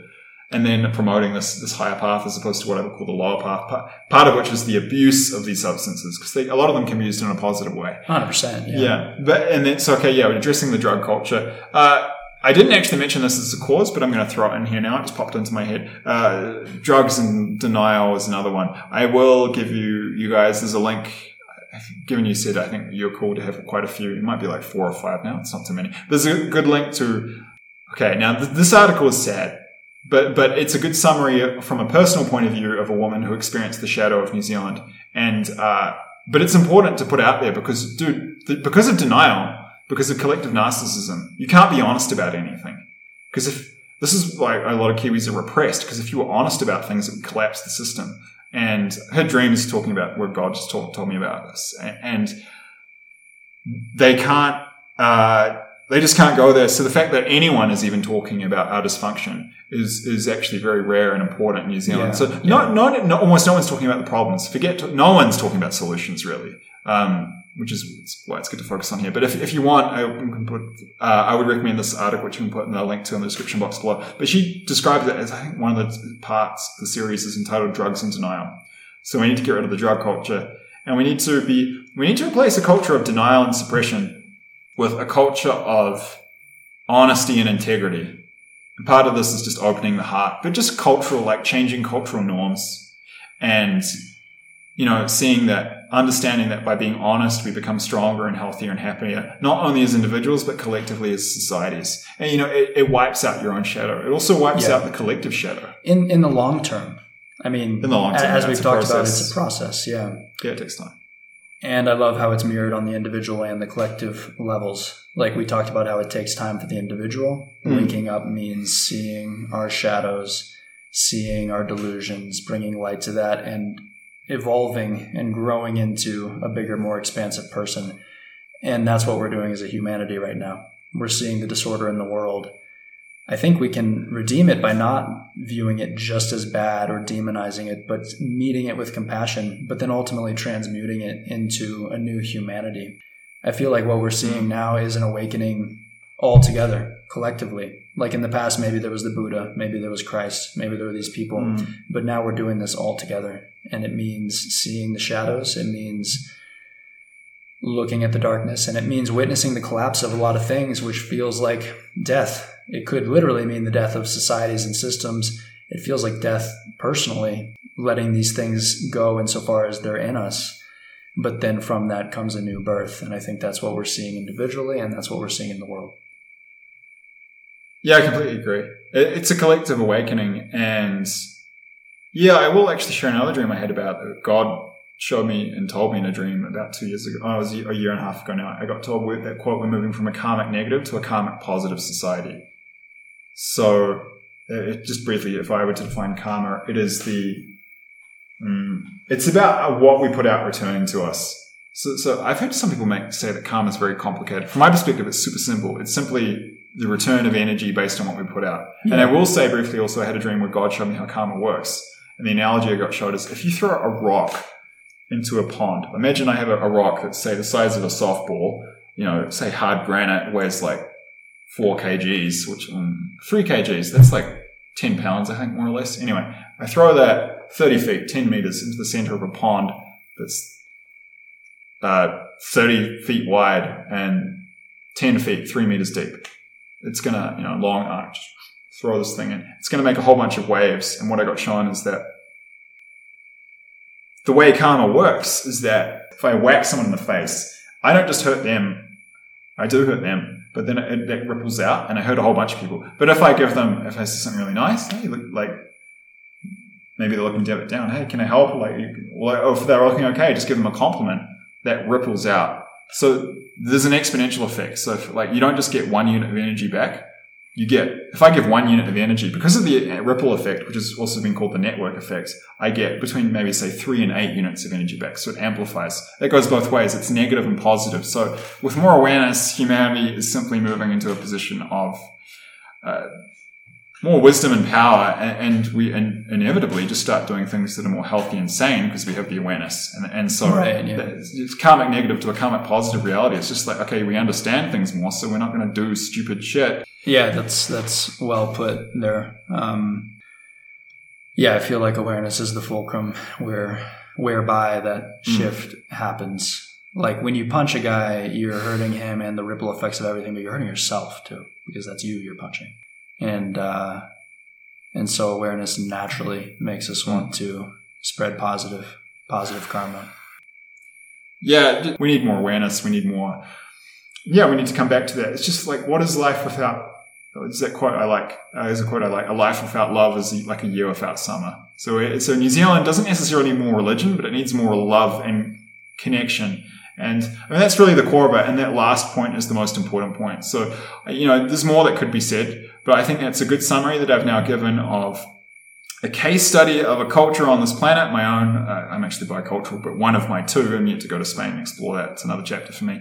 Uh, of one country in the world that is highly dysfunctional within its family of nations, the Anglosphere, and I've outlined the uh, you know the cultural identity and who they are and how that's been distorted and how we can see that there are it's a very sick society. I've explained where that comes from and I've outlined some solutions and I, I touched also a little bit on on my own journey and how that um, you know you can see the, the personal relating to the collective and I would add that you know when New Zealand heals itself collectively you, you okay or not Yeah, yeah. I'm, same just, thing I'm tired. same thing but, um, yeah it's good. Yeah. yeah. So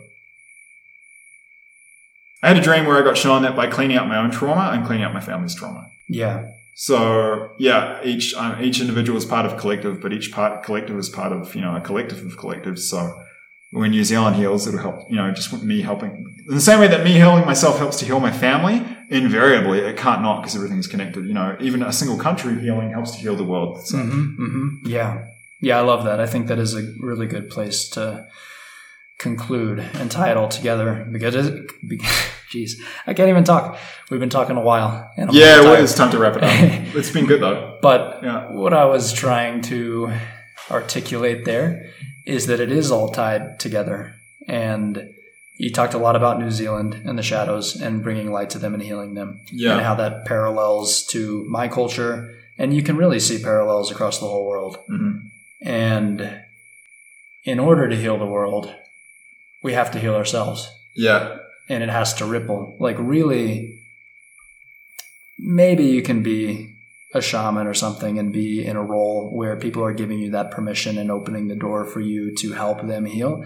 But all you can really do is open a door. We all have to do our own healing.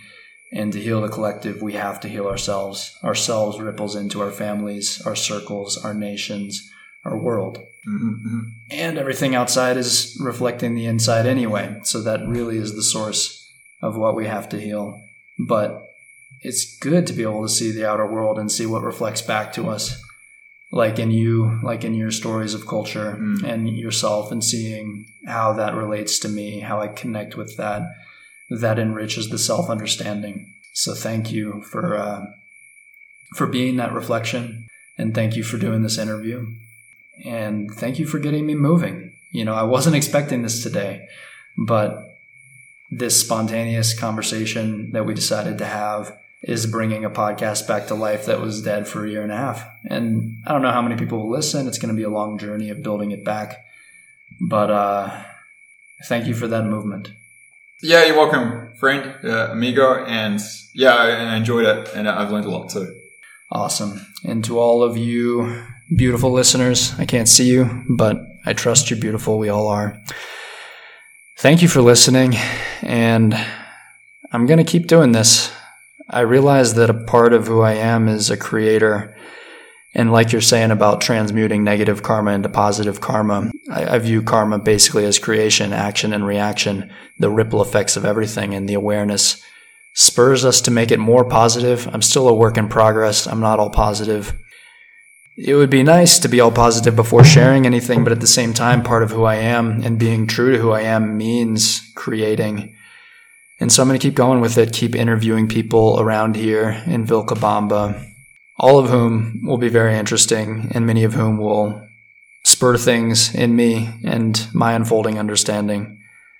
And so uh, we're back in motion, unexpectedly and spontaneously, but beautifully. And uh, I'm excited to keep having conversations and sharing them with you. So thanks for listening. I'll catch you when I catch you.